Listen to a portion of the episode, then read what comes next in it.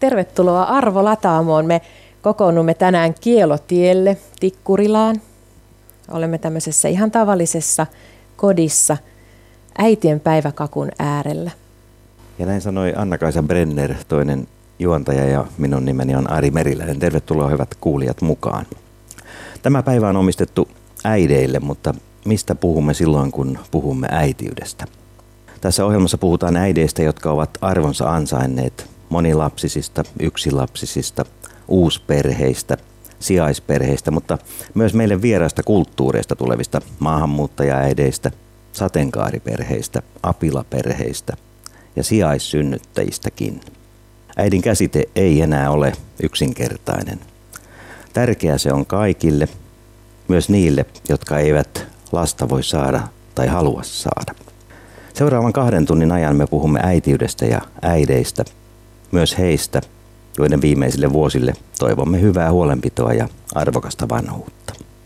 Meillä on tähän katettu tämmöinen äitienpäivätarjoulu, kahvia ja mansikkakakkua. Voidaan varmaan aloittaa. Ari, otappa siitä kakkulapio kauniiseen käteen. Ja... Samalla kun tässä kakkua otetaan, niin esitelläänpä meidän vieraita. Noin, ja se meni melkein pöydälle, mutta ei ihan. Jenni Kokander istuu tässä vieressäni. Saako ottaa kakkua? Ole hyvä, ota kakkua. Mä kerron sillä aikaa, että olet näyttelijä ja me olemme tässä yhteistyötä tehneet niissä merkeissä, että olet myöskin saanut kutsun kahdeksaan perheeseen, jossa on Suomessa asuvia eri kulttuuria edustavia äitejä. Tapaat heitä, tutustut kulttuuriin. Mites Jenni sun oma äitis, miten hän voi? Meille äidinkaa kävi vähän silleen, että kun musta tuli äiti ja mun äidistä tuli mun ensimmäisen lapsen nonna, niin me lähennyttiin ihan hirveästi. Ja mun äiti on siis tällä hetkellä mun elämässä lähes päivittäin, välillä ihan rasittavuuteen astikin soittaa, että kuinka siellä nyt sitten menee.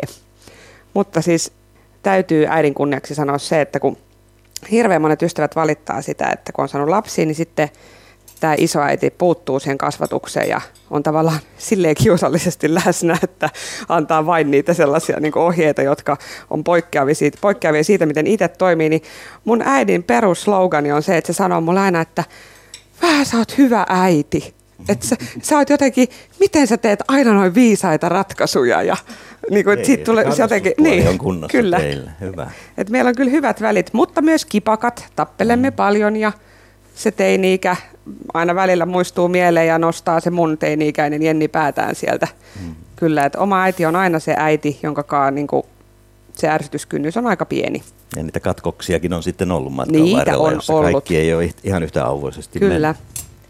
Mäntymäen Alli istuu vieressäni. Olet yhteisöpedagogia. Minkälaisia äitienpäiviä sinä olet oman äitis kanssa tottunut viettämään? No niitä voisi varmaan sanoa aika perinteiseksi äitienpäiviksi. Eli kahvia, kakkua ja kukkia, valkovuokkoja yleensä. Semmoinen perinne siirtyi sitten kyllä mun perheeseen myös. Et se on varmaan hyvin luontevaa muissakin lapsiperheissä, että se perinne, mikä on ollut omassa lapsuuden kodissa, niin se sitten otetaan käyttöön. Miten äiti jakselee? Äiti ei nyt enää kauheasti jaksele. Äiti on jo lähtenyt rajan taa. Mutta jätti mukavat muistot myös äitienpäivän vietosta. No, äiti jätti hyvin ristiriitaiset muistot. Meillä ei ollut kauhean helppoa äidin kanssa. Ja silloin kun mä sain lapsia, niin mun ensimmäinen ohjenuora oli, että mä teen ni- niin, että mä te- tekisin mahdollisimman eri lailla kuin mun äitini. ja ja tota, aika pitkälle varmaan pidin siitä kiinni, koska äiti myöskin ilmaisi sitten, että ei näin. Matti Rimpelä, tutkija, dosentti Tampereen yliopistosta ja seniori tässä meidän keskustelussa nyt jo eläkkeellä. Sinun äitisuhteesi on ollut poikkeuksellinen. No Sillä tavalla poikkeuksellinen. Ensinnäkin äiti lähti tuonne toista, toiseen hiippakuntaan jo puoli vuosisataa sitten ja minulla on kovin vähän muistoja äidistä. Perheemme oli tyypillinen sota-avioliitto ja heti sodan jälkeen tuli avioero, jossa kävi sillä tavalla, että me lapset jäätiin isälle, joka oli maanviljelijä, ja äiti lähti sitten toiselle paikkakunnalle ja oikeastaan tutustui häneen uudelleen vasta sitten kymmenvuotiaana. Eikä mulla kovin montaa yhteistä äitienpäivämuistoa ole, joitakin on. Merikuusisto. neljäs vieraamme tässä. Onko sulla kahvia? On, Joo, kiitos. hyvä. Tervetuloa mukaan. Sä olet esikoiskirjailija, juuri uunituore kirja ilmestynyt tänä keväänä tai talvena oikeastaan, amerikkalainen. Ja olet vielä myös opiskelija, eikö niin? Joo, kyllä. Mä oon valmistunut viestinnästä pääaineena Valtsikasta, mutta luen nyt kotimaista kirjallisuutta. Liittyykö kirjallisuus jotenkin sun perheen äitien päiväviettoihin? No eipä oikeastaan mitenkään. Mä oon ihan tämmöisestä niin sanotusta urheiluperheestä lähtöisin, että aika perinteisissä merkeissä yleensä mennyt. Onko kakkukahvit kuulunut mukaan? Joo, kyllä. Hyvä. Ari, mitä sinun äidillesi kuuluu? Äidillä on ikää tällä hetkellä reilut 80 vuotta ja elää rauhallista seniori vanhuksen elämää. Me asumme eri paikkakunnalla, mutta täällä pääkaupunkiseudulla työn puolesta itsekin käyn aika paljon ja, ja onneksi on mahdollisuus äidin luonakin vierailla melkeinpä viikoittain. Ja äitien päivänä on tapana yleensä ollut aina, vähintäänkin jonkinlaisella tervehdyksellä muistaa ja pienellä erityisellä. Ehkä kukka tai kortti tai jotain. Mutta puhelinsoittokin on riittänyt matkan varrella. Äidin kanssa elellään nyt sitten hyvin, hyvin tämmöistä rauhallista, mukavaa elämää hänen luona vieraillessa. Ja aina, ainahan sinne on tervetullut tietysti. Ja entäpä itsellä Sanna Kaisa? No, mulla äiti voi oikein hyvin, pirteä 80 jolla on koko ajan kiire. Toivottavasti ehtii tätä ohjelmaa kuitenkin kuuntelemaan. Päivät täyttyy monista asioista ja aina on mukava, kun päästään sinne äidin luokse kylään ja, ja kun äiti ehtii meidän luokse tulla, niin se on aina mukava asia. Otetaanko tähän alkuun vähän tästä äitien päivästä ihan lyhyesti? Nythän äitien päivä ei itse asiassa traditiona kovin vanha ole, mutta tänä päivänä sitä vietetään aika paljon eri puolilla maailmaakin. Sä olet Anna-Kaisa vähän tutkinut tätä taustaa. Mä löysin tämmöisen hämmästyttävän tiedon Wikipediasta, jos tämä pitää paikkansa, niin Suomen lisäksi äitien päivää vietetään samaan aikaan 26 muussa maassa, esimerkiksi Kuubassa ja Kiinassa. Ja isänpäivän tapaa muuten alun perin lähtökohta on ollut amerikkalainen juhla ja Suomeen se tuli vuonna 1918 sotien jälkeen ja siihen on vähän sellaista juhlallista sodan jälkeistä kunnioitusta, hieman hartauttakin alun perin kuulunut. En tiedä, ehkä tunnelmat vähän on keventynyt tässä matkan varrella. Tällaisesta taustoista äitienpäivää on lähdetty viettämään ja meillähän se on vakiintunut kyllä aika tavalla tämmöiseksi. Satavuotias traditio. Niin, aivan. Hmm. Alli, sä tulit aikanaan äidiksi kesken koulun käynnin lukioaikana. Miltä tuntui tulla äidiksi ennen kuin sä itse olit kasvanut aikuiseksi? Se tuntui hienolta.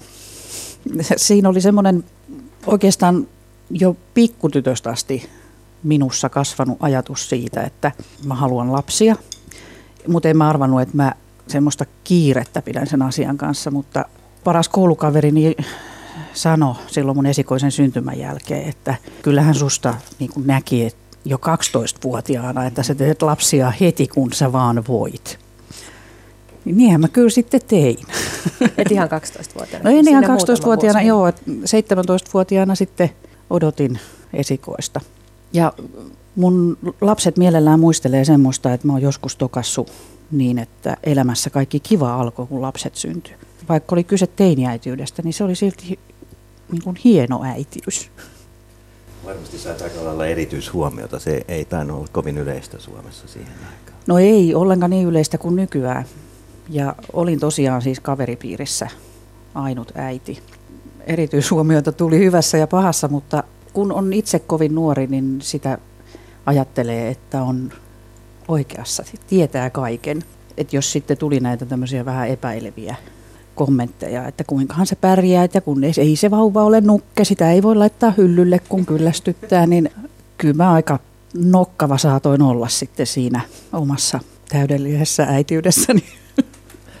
Oliko se vähän niin kuin tämmöistä nuoruuden vimmalla läpi, läpi harmaan kiven, että sitä ehkä sillä tavalla tullut niin kuin kyseenalaistettua sen kummemmin? Si- ei tullut problematisoitua, mutta se, ää, yksi asia tuommoisessa, kun tulee nuorena äidiksi, niin mikä suojelee jollain lailla on se, että ei näe kaikkia niitä kauhukuvia, mitä näkee sitten, jos tulee äidiksi vaikka sanotaan vaille neljäkymppisenä niin, niin kuin tietää jo niin paljon, mikä voi mennä pieleen. Ei 17-vuotias tiedä, mikä voi mennä pieleen. Siinä on oma voimansakin on, silloin. Joo, joo. Et moni, moni asia niin kuin tuntui hyvin helpolta. Tämä on aika jännä kysymys, että missä vaiheessa ihminen on kypsä äidiksi tai isäksi. niin. Nuorin poikani taisi olla joku 27-vuotias, kun hän ihan yhtenä kaunina kesäpäivänä yhtäkkiä kysyi, että isä, koska sä tiesit, että sä olit valmis isäksi. Silloin mulla välähti, että nyt on ehkä esikoinen tulossa. No. Jenni, miten sulla meni? Olitko sä kuinka niin kuin päättänyt ja kuinka pohdit sitä, että nyt on aika tulla äidiksi ja, ja miten, miten sä siihen suhtauduit vai, vai kävikö se vaan niin kuin elämän myllerryksessä? No se kävi todella elämän myllerry, myllerryksessä. Että jos voi sanoa, niin tämmöinen klassinen onnellinen vahinko. Että me oltiin seurusteltu mun nykyisen aviomieheni kanssa vajaa vuosi. Ja sitten vain näin käy. Olin Turussa töissä ja kuukautista oli, kuukautista oli myöhässä ja palasin Helsinkiin kotiin ja sanoin Jukalle, että mä teen nyt varmuuden vuoksi raskaustestin, kun mä oltiin lähdössä isoihin naamiaisiin illalla, että voisit sille huoletta juhliin, niin mä tein sen nyt alta pois sen raskaustestin. Ja meillä oli vielä asuntolaina niin kuin just siitä, että otet, ollaan ostamassa yhteistä kahden aikuisen kotia, joka oli 64 yksiö, ei siis ollenkaan perheasunto. Ja sitten se tilanne, kun se raskaustesti näytti sitä kahta viivaa, eli positiivista oli se, että pankista soitettiin, että se laina on myönnetty ja mä seison siinä kesken lattiaa silleen, mitä me nyt tehdään? että kaikki suunnitelmat meni aivan pieleen. Mutta sitten se oli ihana, Jukka sanoi mulle heti, Jukka, joka oli puhunut, että hän ei Jukka on kymmenen vuotta vanhempia, oli todella sille, että lapsi ei välttämättä tarvitsisi tehdä ollenkaan, niin se muuttui niin kuin saman tien isäksi jotenkin, että se sanoi mulle, että Raskaustesti kädessä niin, oli jo isä. Oli jo isänä siinä.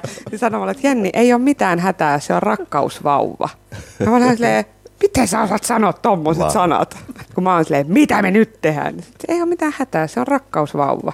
Ja rakkausvauva Saima onkin ja kaikki meni hyvin. Siitä Asuttiin lähdet. siinä 64 yksiössä ja hyvin siinäkin vauvankaa elettiin.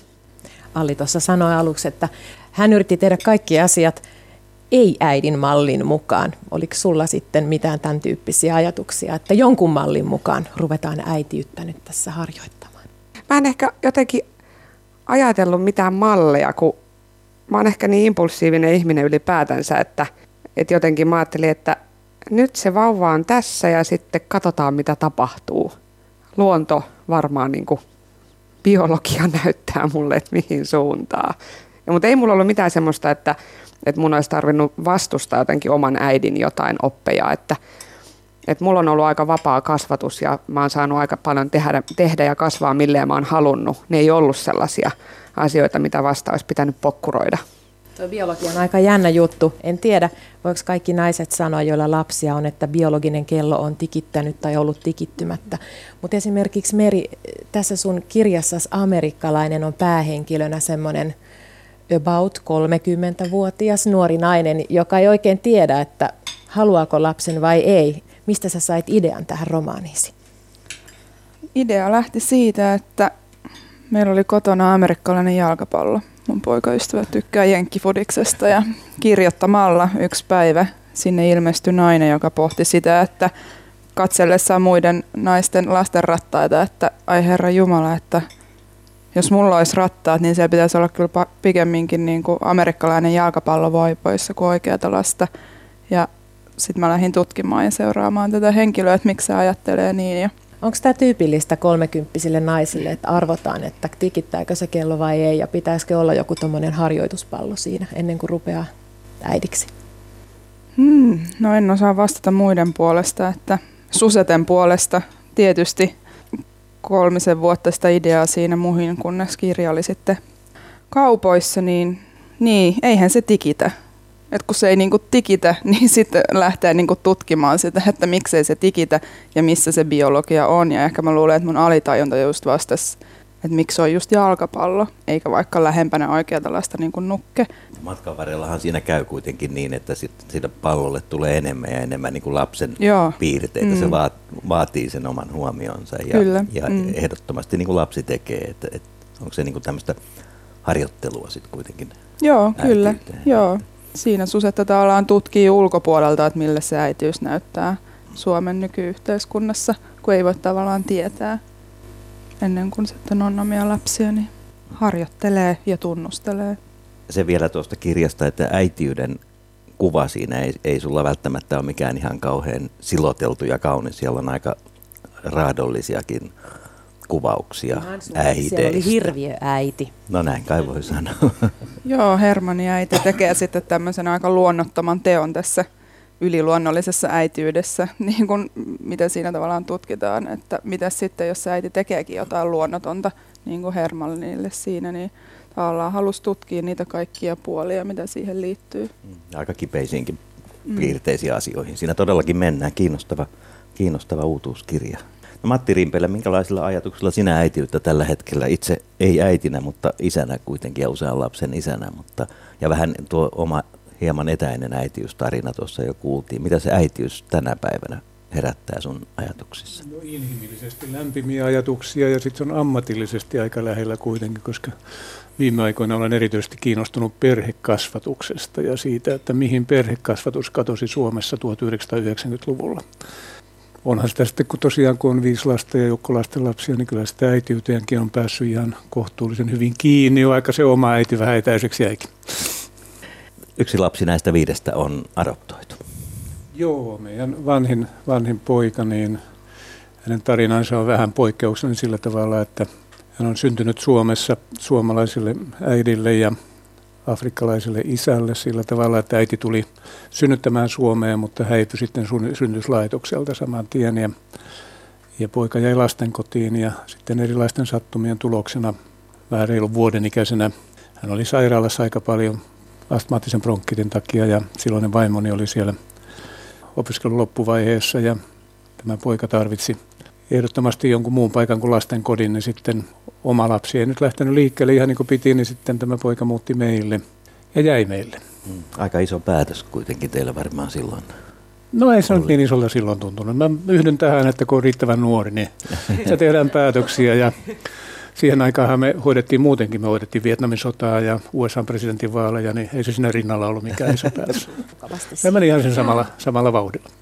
Miehen rooli on tietenkin myöskin kiinnostanut sinua ja miten sä näet, näet sen muutoksen pitkän historian kokeneena ihmisenä? Kyllä se suuri muutos tietysti näkyy siinä, että tämä isän rooli on muuttunut niin tavattomasti, että, että kyllähän ne isät kuitenkin, ainakin siinä maailmassa, missä mä elin, elin lapsuutta, niin 40-luvun loppupuolella, niin kyllä isät oli aika etäisiä, ja isän kanssa seurusteltiin aika paljon kehon muistin välityksellä. Silloin vuorovaikutukseen välttämättä tarvitse hirveästi sanoa. ilmaista, joo. Ja esimerkiksi kun täytyy sanoa, että mulla oli, mulla oli varsin mukava lapsuus ja hyvä isä, mutta kyllä mä silti edelleen muistan paljon kehon välityksellä monet keskustelut hänen kanssaan. Niin tästä on tultu pitkä askel nyt siihen sitten, että, että miehet on ihan toisella tavalla mukana siinä äitiydessä ja, ja toi, tai raskaudessa ja synnytyksessä. Hyvin muistan, kun 60 tai 70, niin siinä vaihteessa, niin oli lääketieteen opiskelija, vaimoni oli myöskin lääketieteen opiskelija siinä vaiheessa. Ja kun sitten tuli synnyttämisen aika, niin mä pyrin Heidekkenille mukaan synnytykseen. Ja kyllä sitä pidettiin vähän perversinä. Mm. Se ajatus oli semmoinen, että mitä hemmettiä sä nyt siellä teet. Ja ainoastaan sillä, että mä nyt olin aika tämmöinen aktiivinen opiskelija nuorukainen silloin, niin mä puoliväkisin työnnyin sinne synnytykseen mukaan. Ja kun mietitään, mikä tilanne tällä hetkellä, nyt on toisinpäin, että jos ei isä ole mukana synnytyksessä, niin ajatellaan, että mikä silloin niksahtanut. Mm. Kyllä maailma on muuttunut valtavasti. Miten teillä muilla muuten, miten Alli, Alli sinulla tämä isä rooli siellä hoitu synnytyksessä ja sen jälkeen? Mun lasten isä oli ja on moderni mies. Ja, ja se oli niin kuin itsestäänselvyys, että, että hän on synnytyksessä mukana. Hän on saanut kyllä kuulla esimerkiksi semmoisesta tapahtumasta, kun hän nukahti keinutuoliin siinä vaiheessa, kun minä puuskutin jo avautumisvaiheessa. niin, niin tota, Se kertoo vain hyvistä hermoista. Joo, joo. Et, ja tota, muutenkin semmoinen hyvin lepposa rauhallinen mies. niin, niin hän pystyy tuommoisessa aika tiukaskin tilanteessa niin nukahtamaan ihan... Sehän johtuu vain luottamuksesta. Hän tiesi, niin, niin, niin, joo, ja homma on hoidossa, että on ammattilaiset ja, ja sitten terve nuori nainen synnyttää, niin mikä siinä? Mm. Ei siinä häntä koko ajan tarvita. Kyllä varmaan Suomessa miehet on aktiivisia mukana olijoita, niin kuin sanoit, mutta se ei ole kuitenkaan ihan, ihan kovin laaja ilmiö tässä koko maapallolla. Se ei, ole, se ei ole pelkästään vaan sitä aktia olla mukana siinä synnytyksessä, vaan myöskin synnytyskäytännöt on muuttunut sillä tavalla, että on, on mahdollista olla siellä äidin mukana ja vauvan mukana ihan ensimmäisiä, ensimmäisiä päiviä tai ensimmäisiä tunteja, joka minusta on se hyvin ratkaiseva muutos siinä. Että synnytys menee helposti, helposti tämmöisenä extreme-kokemuksena, mm. että tänään ei kiivetä kalliolle eikä hypätä mereen, vaan nyt mennään katsomaan synnytystä. Mutta silloin kun siihen seuraa välittömästi sitten se lapsen eh, hoitamiseen osallistuminen ja se tunne elämä jaetaan yhdessä, niin mä pidän sitä erittäin tärkeänä. Siinä se mie- miehuus koetellaan sitten vähän eri tavalla, mutta juuria en mä puhuisi lainkaan miehuudesta, vaan siinä kasvetaan isäksi. Mm. Et se on semmoinen olennainen elementti, että tavallaan kaikki muuttuu, sana muuttuu lihaksi, jos vanhalla esimerkiksi. Että se on todellista ja, ja se jaetaan yhdessä äidin ja lapsen kanssa eikä sillä tavalla, että äiti ja lapsi jää sairaalaan ja sitten mennään jonnekin jätkien kanssa vähän vetämään mehua. Suomalaiset miehethän saa tässä ylpeillä ihan tilastoissakin lukee, että 84 prosenttia vielä kaksi vuotta sitten niin pitivät isyysvapaa, mikä tarkoittaa sitä, että haluavat aktiivisesti osallistua siihen ihan vauvahoitoon. Ehkä tämä luku vielä kasvaa, mutta tässä on tapahtunut huima hyppy hyvään suuntaan, jos näin voi sanoa. Siinä on myöskin niin, että suomalainen yhteiskunta tukee ja hyväksyy tämän. Et jos taas menen omaan kokemukseen nuorimman lapsemme osalta vielä 80-luvun puolivälissä, niin kun silloin sitten olin suhteellisen vaativassa tehtävässä ja halusin pitää kuukauden isyyslomaa siinä vaiheessa, kun nuorimman oli syntynyt, niin kyllä siihen suhtauduttiin aika tavalla kielteisesti. Että se, se ei ollut lainkaan niin kuin tästä niin kuin vaativasta tehtävästä jäädä isyyslomalle, niin kyllä se oli rintamakarkuruutta. perustella sitten. Ei sitä perustella kannattanut, ei siinä mitään hyötyä, paperit sisään ja jäätiin, mutta, mutta tuota, kyllä sitä kuulla sai. Mm. Ehkä ei suoraan, mutta selän takana. Mennään tähän perheiden moninaisuuteen ja uusperheisiin ja yksinhuoltajiin tänä päivänä. Joo, Alli, sähän oot ollut pitkään yksinhuoltaja ja olet myös toiminut tämmöisenä vertaistukena muille yksinhuoltajille, ainakin äidille. Ootko isille Joo. myös? Kyllä vaan. Joo. Mulla on kokemus myös siitä, että mä olen ollut etääiti, että lapset asuivat isän, isänsä luona. Niin tota, aika monen miehen kanssa olen tästä asiasta keskustellut. Miten tämä etääitiys toimi sun kohdallasi? No tunnepuolella se oli hirveän raskasta. Onneksi lasten isä oli, niin kuin sanoin, moderni mies. Homma siinä mielessä hoitu oikein hienosti. Mutta täytyy sanoa, että siinä vaiheessa sitten, kun musta tuli yksinhuoltaja, niin se taakka, mitä mä kannoin ollessani erossa lapsista suurimman osan ajasta, niin, niin kun se nostettiin mun harteilta, niin kyllä helpottu olo. Joo. Minkälaisia tarinoita sä oot kuullut vanhemmilta? Tämmöinen viikonlopputapaaminen ei välttämättä ole mukava asia lasten eikä vanhempienkaan mm. kannalta. Että siinä ehtii molemmilla tulla kova ikävä.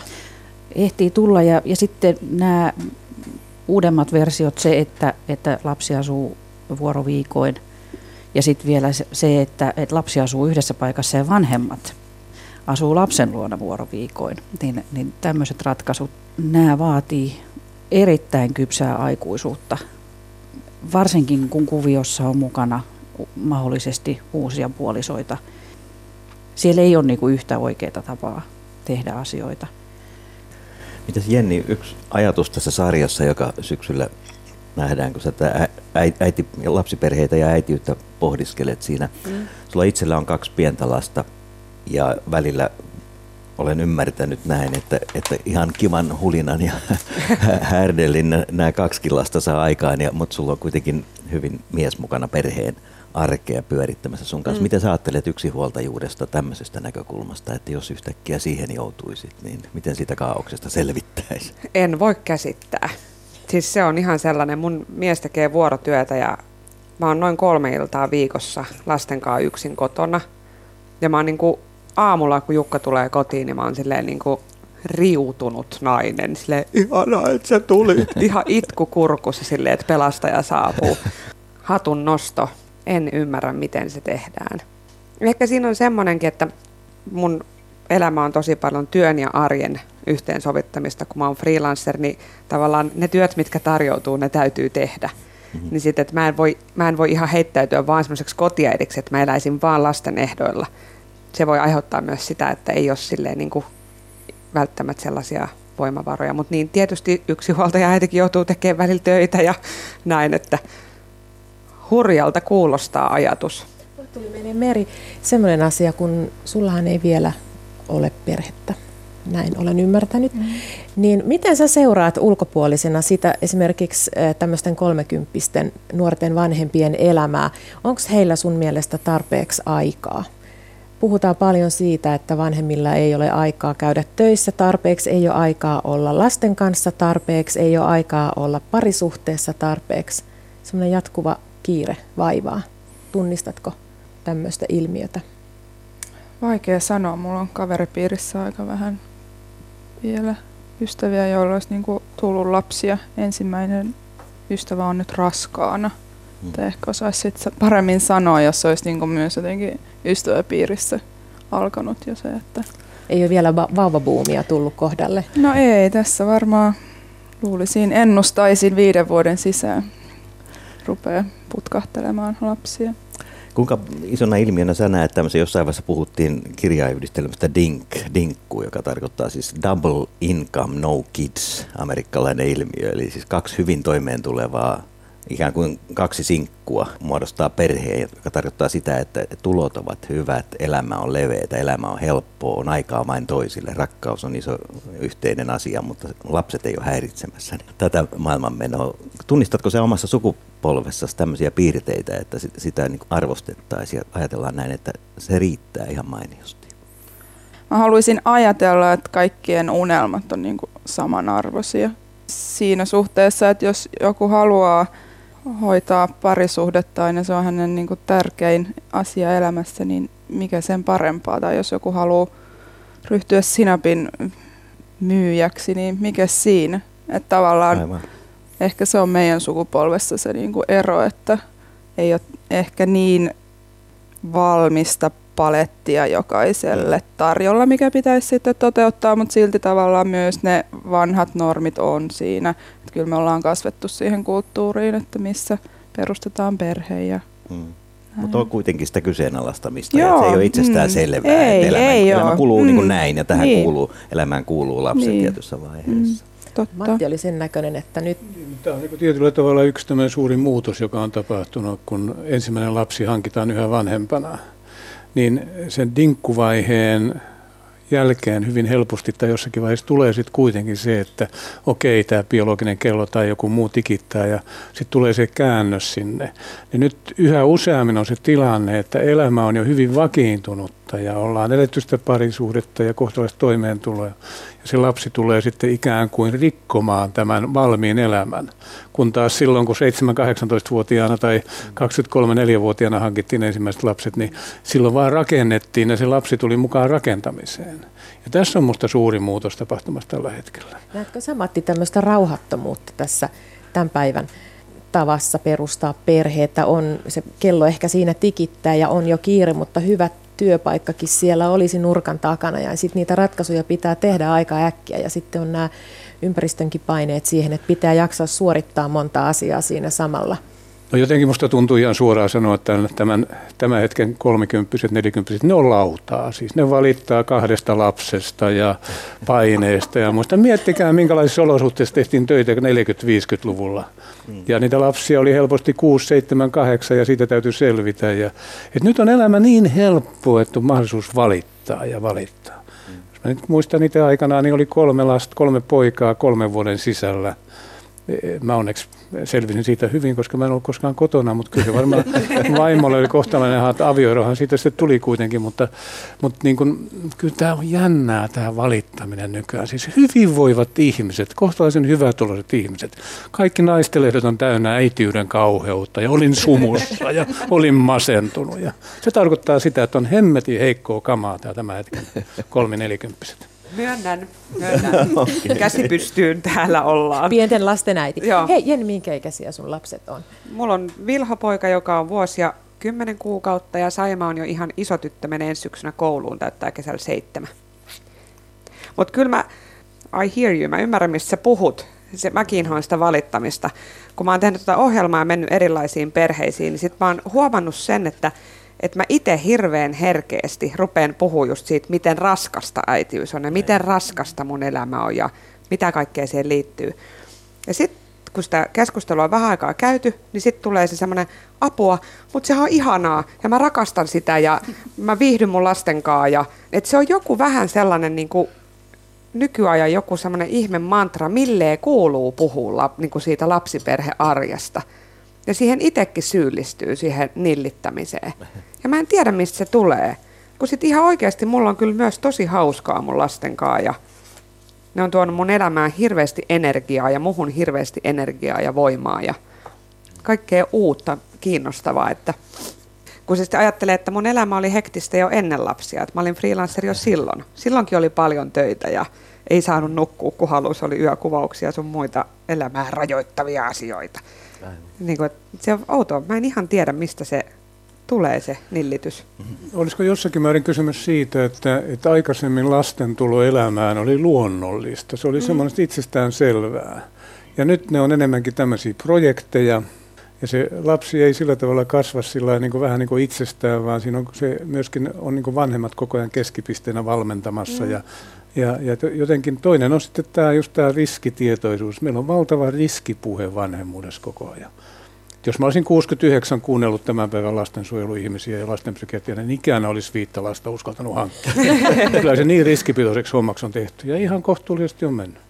Niin ja sitten vanhemmuus on semmoista suorittamista, että on hirveät paineet, että just mm. pitäisi olla uraa ja pitäisi olla hyvä äiti ja luomu ja Lapsille ei rokotuksia ja, ja hyvät harrastukset. Harrastuksia on aina liikaa tai liian vähän ja joka asia on jollain tavalla niin kuin sille pyllyllään. Että mikään mitä tekee ei ole tarpeeksi. Semmoinen olo on välillä. Mutta mä niin kuuntelin niin just, niin kuin, musta oli ihana kuulla, mitä sä kerroit siitä teiniäityydestä. Mm-hmm, et, et, tota, et se, musta se kuvaa sitä, että aikaisemmin tämä lapsen tulo ja äityys ja isyys, niin se oli luonnollista. Ei, ei sitten tehty numeroa. Vähän niin kuin tai Ilveksen vanha hyvä ikoni sanoi, että ei tehdä tästä numeroa. Niin. Mutta Kyllä mäkin varmaan kuitenkin tein siitä äitiydestä niin numeroa, joo. Mutta jotenkin se, kun alle kaksikymppisenä tekee lapsia, niin ö, ei ehkä ole vielä niin ihan naimisissa sen ajatuksen kanssa, että, että se on joku ö, mittapuu, se mun vanhemmuus. Että mun arvo ihmisenä on kauheasti liitoksissa siihen, kuinka mä äitinä tai isänä onnistun tavallaan ne elämän etapitkin on, on paljon lyhyempiä. Että sitä, sitä ei ajattele elämää niin, että, että miten me nyt sitten selviydytään, että jos viiden vuoden päästä mulla ei vaiko töitä. Ei, ei 18-vuotias ajattele viiden vuoden päähän.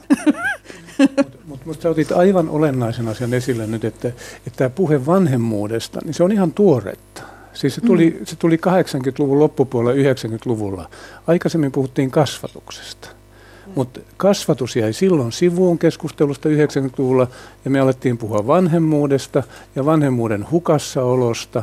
Ja, ja silloin nimenomaan alkoi tämä tämmöinen niin moraalinen puhe siihen, että joka ikinen joutui miettimään, että mitä, olenko mä nyt semmoinen vanhempi kuin mun pitäisi olla. Ja tämä on musta tullut ihan ratkaiseva ero. Ja silloin kun puhutaan vanhemmuudesta, niin sitä ei oikein, vanhemmuuden kritiikki on vaikeaa. vanhemmuus on ominaisuus, kun kasvatus on toimintaa. Et heti kun ruvetaan vanhemmuudesta puhumaan ja arvioimaan jotakin, niin helposti tulee, että ja mulla on vielä hörökorvatkin vai. niin. Et meidän pitäisi siirtyä takaisin siihen, että me keskitytään enemmän puhumaan kasvatuksesta ja annetaan vanhemmat. Vanhemmuus on ominaisuus, kaikki ihmiset on erilaisia vanhempia, mutta kasvatuksessa on yleisiä periaatteita.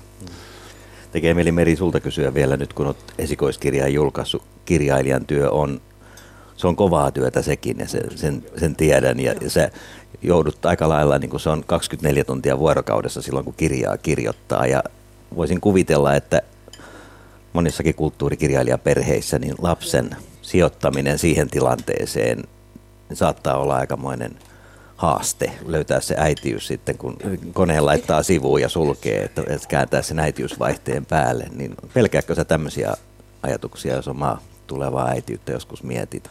Joo, totta kai taiteen tekeminen on mulle tärkeää siinä suhteessa, että mä oon löytänyt se vasta aikuisiellä neljä vuotta sitten, että mä ymmärsin sen, että mä haluan kirjoittaa, niin tietysti se on mulla tällä hetkellä ensimmäinen asia työelämän kannalta, että sitä mä haluan tehdä, kukaan ei mulle siitä mitään maksa. Mä en tiedä, ketä ne kolmekymppiset on, jotka tulee hyvin toimeen kello asunto alla. Me asutaan vuokralla, toinen tekee osa-aikatöitä, niin. soittaa levyjä öisin, saa vähän ekstra tuloja. Ja monet on tässä niin kuin tosi samassa vaiheessa, kun niitä työpaikkoja ei vaan ole. Sä et voi kävellä kouluttautumisen jälkeen, että hei, hmm. sain paperit ulos, antakaapa töitä. Niin se on myös erilainen maailma siinä alla kuin aikaisemmin. Eikö muuten semmoinen sanonta, mikä joskus on kuullut, että lapsi tuo leivän taloon? Ja sä oli mm. ajattelet tästä, sulla varmaan just, että tavallaan se, se, se lapsi sulle ilmeisesti rakensi aika paljon sun elämää ja vähän sullakin Jenni mm, muutti mm, tilannetta. Joo. joo, ja sit siinä väkisinkin, kun tulee äidiksi, niin elämälle tulee uusi syy ponnistella. Et jos ei itsensä takia niin välittäisi ponnistella ja voisi jatkaa ikuista nuoruutta ja kulkee vaan festareilla ja riennoissa, niin lapsi tuo kuitenkin sen, sen ajatuksen, että kyllä tässä pitäisi jotain niin kuin tolkullista tehdä. Se muuttaa sen, että ei voi olla itsekäs. Mm. Että pitää, sä elät toisia ihmisiä varten myös ja teet kaikki valinnat. Kyllä mä ajattelen joka ikistä valintaa mun lasten kautta. Kaiken mikä mä teen, niin mä valitsen, valitsen, teen valinnan mun lasten kautta. Kyllä se on muuttanut hurjasti. Ihan siis tarjotaan jotain työtä, niin mä mietin, kun mun tyttö on menossa ensi syksyksi kouluun, että millainen sen ekaluokka on, jos mä teen TV-ssä jotain kyseenalaista hömpänpömppää. Se on muuttanut kaiken. Mutta toi saattaa olla aika uutta ajattelua, mihin sä Jenni nyt viittasit, mm. niin kun Matti puhui niistä ikään vanhoista hyvistä ajoista, jotka ei niin. ole kaikilta osin ihan niin hyviä kuitenkaan ollut, mutta ei ajateltu yksinkertaisesti niin. näin, että et silloin vaan tehtiin. Ja... Joo, ja mä tiedostan, että mä oon tosi monessa asiassa niin sellainen, että mä ehkä vähän liikaakin, niin sille, että napanuorat ei ole vain niinku kiinni minussa, vaan sille tiukoilla solmuilla. Et lapset on kyllä mulla jotenkin niinku tosi lähellä. Ja aikaisemmin perheessä ja maaseudulla lapset eli siinä mukana mm. ja, ja se, ne ei ollut niin sillä tavalla niin kohteena ja silmäteränä koko niin. ajan päinvastoin, eikö niin Matti? No sehän oli silloin klassista koko kyllä kasvattaa, eli mm. se maaseutuympäristössä, niin siinä oltiin töissä mukana jo 8-9-vuotiaasta lähtien ja, ja siinä oli paljon aikuisia yleensä ympärillä, enemmän ainakin kuin tällä hetkellä, todellisia aikuisia, jotka kuulu perheeseen. Ja oli ihan luonnollista, että jos ei isä muistanut luunappia antaa, niin kyllä lähtemään väinä sen anto. Kasvattaa koko kylä antaa myös niitä luunappeja. Jenni, hei, ketkä on sun tukiverkkoja, jos sulla lapsi sairastuu tai tarvitset jonkun äkkiä hoitamaan? Silloin kun Saima oli pieni, niin mun vanhemmat auttoi ihan hirveästi, että mä en muista minkä ikäinen Saima oikein oli, kun mä aloitin tekemään näytöksiä, siis ihan tosi pieni, Ku, ehkä kuukauden. Et Tampere-talossa muistan, että oli eka keikka ja äiti oli mun kanssa siellä. Ja mä kävin aina imettää sit siellä niin kuin kun en ollut näyttämöllä, niin juoksin portaat alas ja tissisuuhun ja vauvakoriin ja portaat ylös ja näyttämölle ja äiti oli paljon mun mukana, mutta nyt äiti on ollut vähän kipeänä ja näin ja sitten kaksi lasta on eri kuin yksi lapsi, että kahdelle ei saakaan ihan niin helposti hoitajaa, kun sen yhden pystyy aina vaan niin kuin heittää johonkin. Kukaan ei halua kahta. Se on varsinkin sitä vuosikymmenen kuukautista poikaa, joka siis on täys tuholainen ja joka paikassa. Tarvitaan hyvä kunto, että pysyy Joo. perässä. Mutta kyllä niitä tukiverkkoja on. Meillä on paljon ystäviä, meillä on laaja ystäväpiiri, jotka siis, joo, me jotenkin kauhisteltiin, kun mun Anoppi sanoi, että se on kyllä hyvä, että teidän ystäväpiirissä on vielä noita sinkkutyttöjäkin, että ne on kyllä käytännöllisiä, kun ne hoitaa noita teidän lapsia. Ja silleen, että joo, en mä nyt sanoisi, että mun ystävät on silleen käytännöllisiä, kun ne on vielä lisääntynyt, mutta kyllä se vähän niin menee, että kyllä aika monesti Tanjalle otetaan puhelu, kun on kinkkinen tilanne. Oi Meri, soiko sun puhelin ta- ti- tiuhaan ja taajaan, että tuut tänne hoitamaan lapsia? Ei ole kukaan soittanut.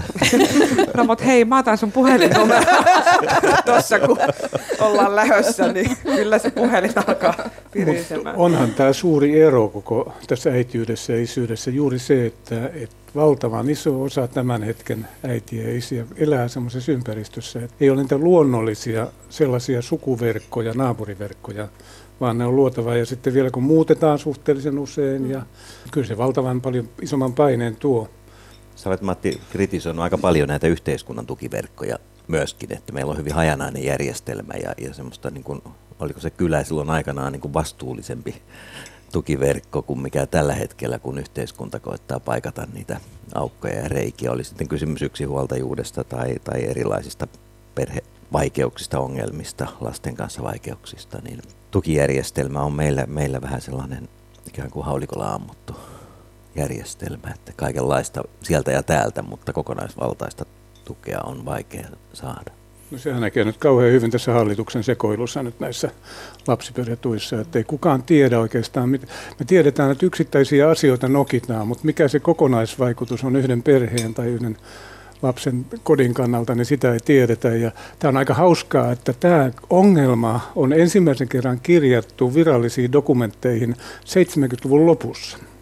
Silloin jo alettiin kiinnittää huomiota siihen, että tämä palvelujärjestelmä moninaistuu ja erikoistuu ja hajaantuu ja on erityisen ongelmainen silloin, kun tarvitaan tukea. Sitten meillä on koko ajan käynyt niin, että nämä ammattiauttajat on yhä enemmän etääntynyt perheistä. Ne on vastaanottohuoneissaan ja sitten ne on vielä erikoistunut lokeroihin.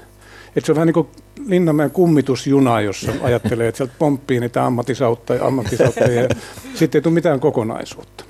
Tämä on tiedetty 30 vuotta. Joo. 90-luvulla puhuttiin jo rakenteellisesta välinpitämättömyydestä, ja, mutta ammattikunnat ja nämä luutuneet järjestelmät, ne on niin vahvoja, että ne näyttää vain edellyttävän jonkun maanjäristyksen ennen kuin ne muuttuu. Hmm. Siis semmoinen yksinkertainen tavallisen perheen tuki, joka tarkoittaa sitä, että on perhetyöntekijä ja kodinhoitoapua, joilla ei ole vastaanottohuonetta, joka tulee sinne kotiin tai sitten on vertaisryhmiä, niin tämä on jäänyt sivuun – ja nyt ihmisten täytyy osata hakeutua hyvinvointikeskukseen, jossa sinne call centeriin soitetaan ja tämä on mennyt ihan hulluksi. Niin, Käytetään 20 miljardia euroa tämmöiseen järjestelmään.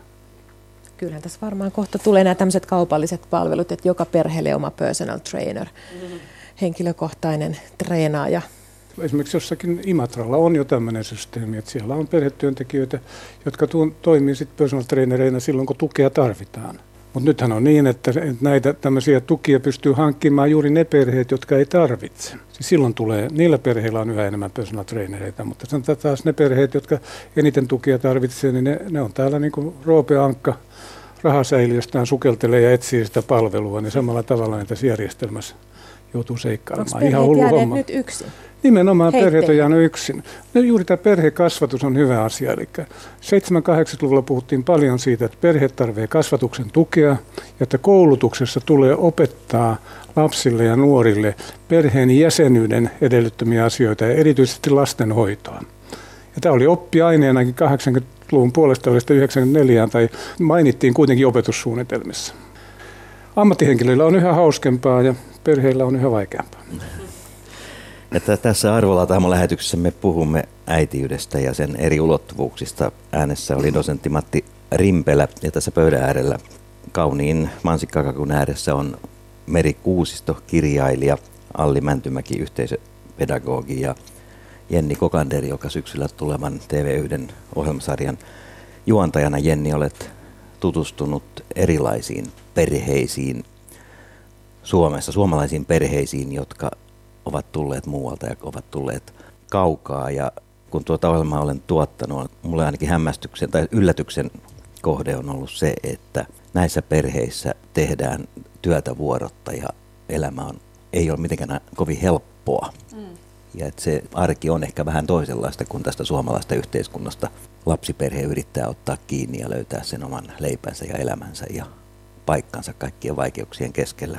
Joo, toki kun tämä tämänhetkinen maailman ja Suomen tilanne on mitä on ja työt on kiven alla, niin sitten kun on vielä maahanmuuttajataustaa, voi olla kieliongelmaa ja muuta, niin ne työt on kyllä niitä niin sanottuja paskaduuneja. Mm. Yhdessäkin perheessä isällä oli muuttofirma, se jako öisin Hesaria ja myi Herbalifea. Eli siis teki koko ajan mm. töitä, mutta myös oli siis aktiivinen ja läsnä oleva isä, joka hoiti perheen kolmea lasta ihan siinä niin kuin äidin rinnalla, joka opiskeli ja teki myös sit välillä töitä, että aika hurjaakin arkihetkiä sai olla todistamassa, että kyllä ihmiset kovan paikan edessä on. Burmalaisperheessä, Mimi Poon perheessä tapasit tämän vuoden pakolaisnaiseksikin nimetyn Mimi Poon ja hänen poikansa mm. Niin, joka on tällä hetkellä teini-ikäinen suomalainen nuori mies. Me voisimme tässä nyt kuunnella, mitä kaiken tämän, tämän hulinan ja hälinän keskellä ihan kovienkin vaiheiden jälkeen hyvin suomalaistunut niin tänä päivänä ajattelee perheestä ja omasta äidistä. Joo. Kun on ollut elämässä vaikeita hetkiä, niin onko se aina ollut rauhallinen? Esimerkiksi kun te, teillä oli se jakso, että te olitte siellä metsässä pakolaisina. Minun elämä on tosi vaikea. Esimerkiksi iso poika sontun jälkeen mies lähde kotimasta. Minä en tiedä kuusi vuotta. Hän on elää tai kuollut. Et vuonna 1928 niin Burmasta, niin kuin, Burmasta niin kuin, alettiin mielenosoittaa hallitus vastaan. Ja sitten mun isä oli siinä niin kuin, mukana. Ja sitten se joutui pakeneen niin tuohon viirakoon. Kuusi vuoden jälkeen mieheni kanssa tapaa takaisin. Minä menee hänen luoseen. Ja hän sanoi, he ei tule takaisin, jos haluaa asua meidän hänen kanssa, tule hänen luo. Minä ajattelin, min, minun lapsi, he haluaa hänen isä ja äiti kanssa. He haluaa asua ja minä ja iso poika lähti hänen luoseen. Sen jälkeen hän syntyi siellä metsässä. Ja siellä sielläkin viisivuotias on tosi vaikeaa. Esimerkiksi siellä metsässä on tule illalla, tule pimeä. Siellä on tule pelkaakin. Se sisällä on pelkää kuvasti, mutta lapsen edessä on minä olen rauhallinen. Sen jälkeen hän on tule sairauskuvasti. Ja tosi pieni pieni, he ei kasva. Milloin hän kuulee ja me pitää katsoa. Ei ole tarpeeksi lääkkeitä, ei ole rahaa. Me päätus me, me hakemme pakolaisesi. Ja sitten me mentiin pakolaisleiriin. Sitten sieltä me tultiin Suomeen. Tämä on niin hurjaa, että et, et sä, oot pyst, et sä oot pystynyt olemaan, siis pitämään tuollaisen asian sisällä. Että joutuu elämään jatkuvassa pelossa. Mm. Se on musta ihan hurjaa. Niin Jenni, tuossa oli herkkä hetki sen muistan, kun kuuntelit mm. niin. Siinä eletään aika eri kulttuurissa kuitenkin. Että tämä on varmasti meillä aika keskeinen asia, joka on hyvin eri tavalla. Että kyllä se perheen rooli meillä on ihan erilainen ja vanhempien kunnioitus myöskin, joka tuossa niin kautta välittyy. Niin, ne statukset on erilaiset, että tuossa burmalaisessa perheessä he olivat buddalaisia, niin se oli hirveän tärkeä se arvoasetelma, että kuka on perheen pää, että isä on perheen pää ja äiti on sitten se kakkonen ja sitten tulee lapset ja että lapset kunnioittaa vanhempia piste. Ja se on niin kuin alusta asti siihen on kasvettu ja se on olosuhde, jos on eletty. Mutta siinä oli jotenkin kiinnostavaa se, että se ei ollut mitenkään alisteinen. Että kun siellä oli ja eli sen perheen kanssa, niin missään vaiheessa mulle ei tullut sellaista oloa, että se niin olisi jotenkin niin kuin painettu johonkin maanrakoon, että kunnioita meitä. Tai että se olisi jotenkin väkisin väännetty se asetelma, vaan se oli hirveän luonnollinen ja kaunis ja harmoninen se, se niiden pieni yhteisö, mitä perheeksi kutsutaan. Mutta sitten se, että just, että miten sen saavuttaa sen, niin kuin kysyinkin niiltä, että miten mun lapset kunnioittaisi mua, niin kyllä se on monien asioiden summa, että se liittyy siihen kulttuuriin ja uskontoon ja, ja on siinä myös sellaista vanhakantaista ja ikiaikaista ajattelua, joka ei sit suomalaiseen perheeseen ja tähän yhteiskuntaan ihan niin kuin vaan voi poimia sieltä niitä. Et mehän ruvetaankin me kokanderit nyt elämään tälle buddalaisittain huomenna, niin ei se nyt ihan niinkään mene. Onko tämä muuten näin, että nyt kun ne, joilla on lapsia, pieniä lapsia, niin Onko tämä tämmöinen äityys enää tämmöistä puhtaasti Made in Finland, Finland-perusteista vai ollaanko me kenties ihan tietoisestikin hankittu jostain muualta niitä vaikutteita? No, minusta täytyy kyllä muistaa tuota, tämmöinen vanha viisaus, joka Ismo Alanko, joka laulaa, että Suomi putosi puusta. Eli Suomi on niin maailman maista ehkä kaikkein nopeimmin muuttunut tämmöisestä maataloustyöläisvaltaisesta maasta niin postin informaatioyhteiskuntaan. Ja, ja tämä valtava murros tarkoittaa myöskin, että perheitten, että mitä, on, mitä tarkoittaa perheelämä, mitä tarkoittaa kasvatusparisuhde, ne on muuttunut niin nopeasti, että tällä hetkellä ollaan kaauksessa. Ei voi puhua mistään suomalaisesta. Meillä oli vielä joskus 50 vuotta sitten joku suomalainen, mutta nyt ei ole mitään suomalaista. Meillä ei, ja varmaan me ollaan niin vähän kulttuuriviivästymässä tästä, että ei ole tähän uuteen maailmaan vielä kehittynyt toimivia tapoja. Jossain burmalaisessa yhteiskunnassa siellä on tuhat vuotta historiaa takana, joka ylläpitää täällä, mutta meillä se ei toimi. Ja sitten meille tuli vielä tämä äitien menon työelämään hyvin nopeasti toisen maailmansodan jälkeen, joka osaltaan rikko tätä. Sitten se suuri muuttoliike, jossa ei eletä enää lähellä isovanhempia ja muuta. Kaikki tämä on johtanut siihen, että joka ikinen kokanderi joutuu itse muodostamaan sen vanhemmuutensa. Ja tästä seuraa sitten se, että, että jotkut onnistuu vähän paremmin kuin toiset. Me tarvittaisiin sen takia tätä kasvatuksen tukea valtavasti sieltä ihan alusta lähtien. Kyllä mulla on ilo katella esimerkiksi tällä hetkellä nuorimmaista lastenlasta puolitoista vuotias, joka, joka toimii, istuu ravintolassakin vanhempien kanssa ihan hyvin mm. pari tuntia kaikessa rauhassa. Mutta se, on, se, se on suvun geenit. niin. Mä olen kanssa hyvin hämmentynyt, että voiko näin olla. Kuulostaa hyvältä. Se on totta, varmasti luonteet ja persoonallisuudet, geenit ja temperamentit on hyvin erilaisia. Totta kai, joo. Mutta myös kasvatus on erilaista. Niin, aivan. Mitä Salli sanot tähän? Minkälaisia ajatuksia herää? Mulle tuli, tuli semmoinen ajatus tästä, että noukitaanko me nyt ää, tämmöisestä monikulttuurisesta noutopöydästä erilaisia mm. äitiyden tapoja.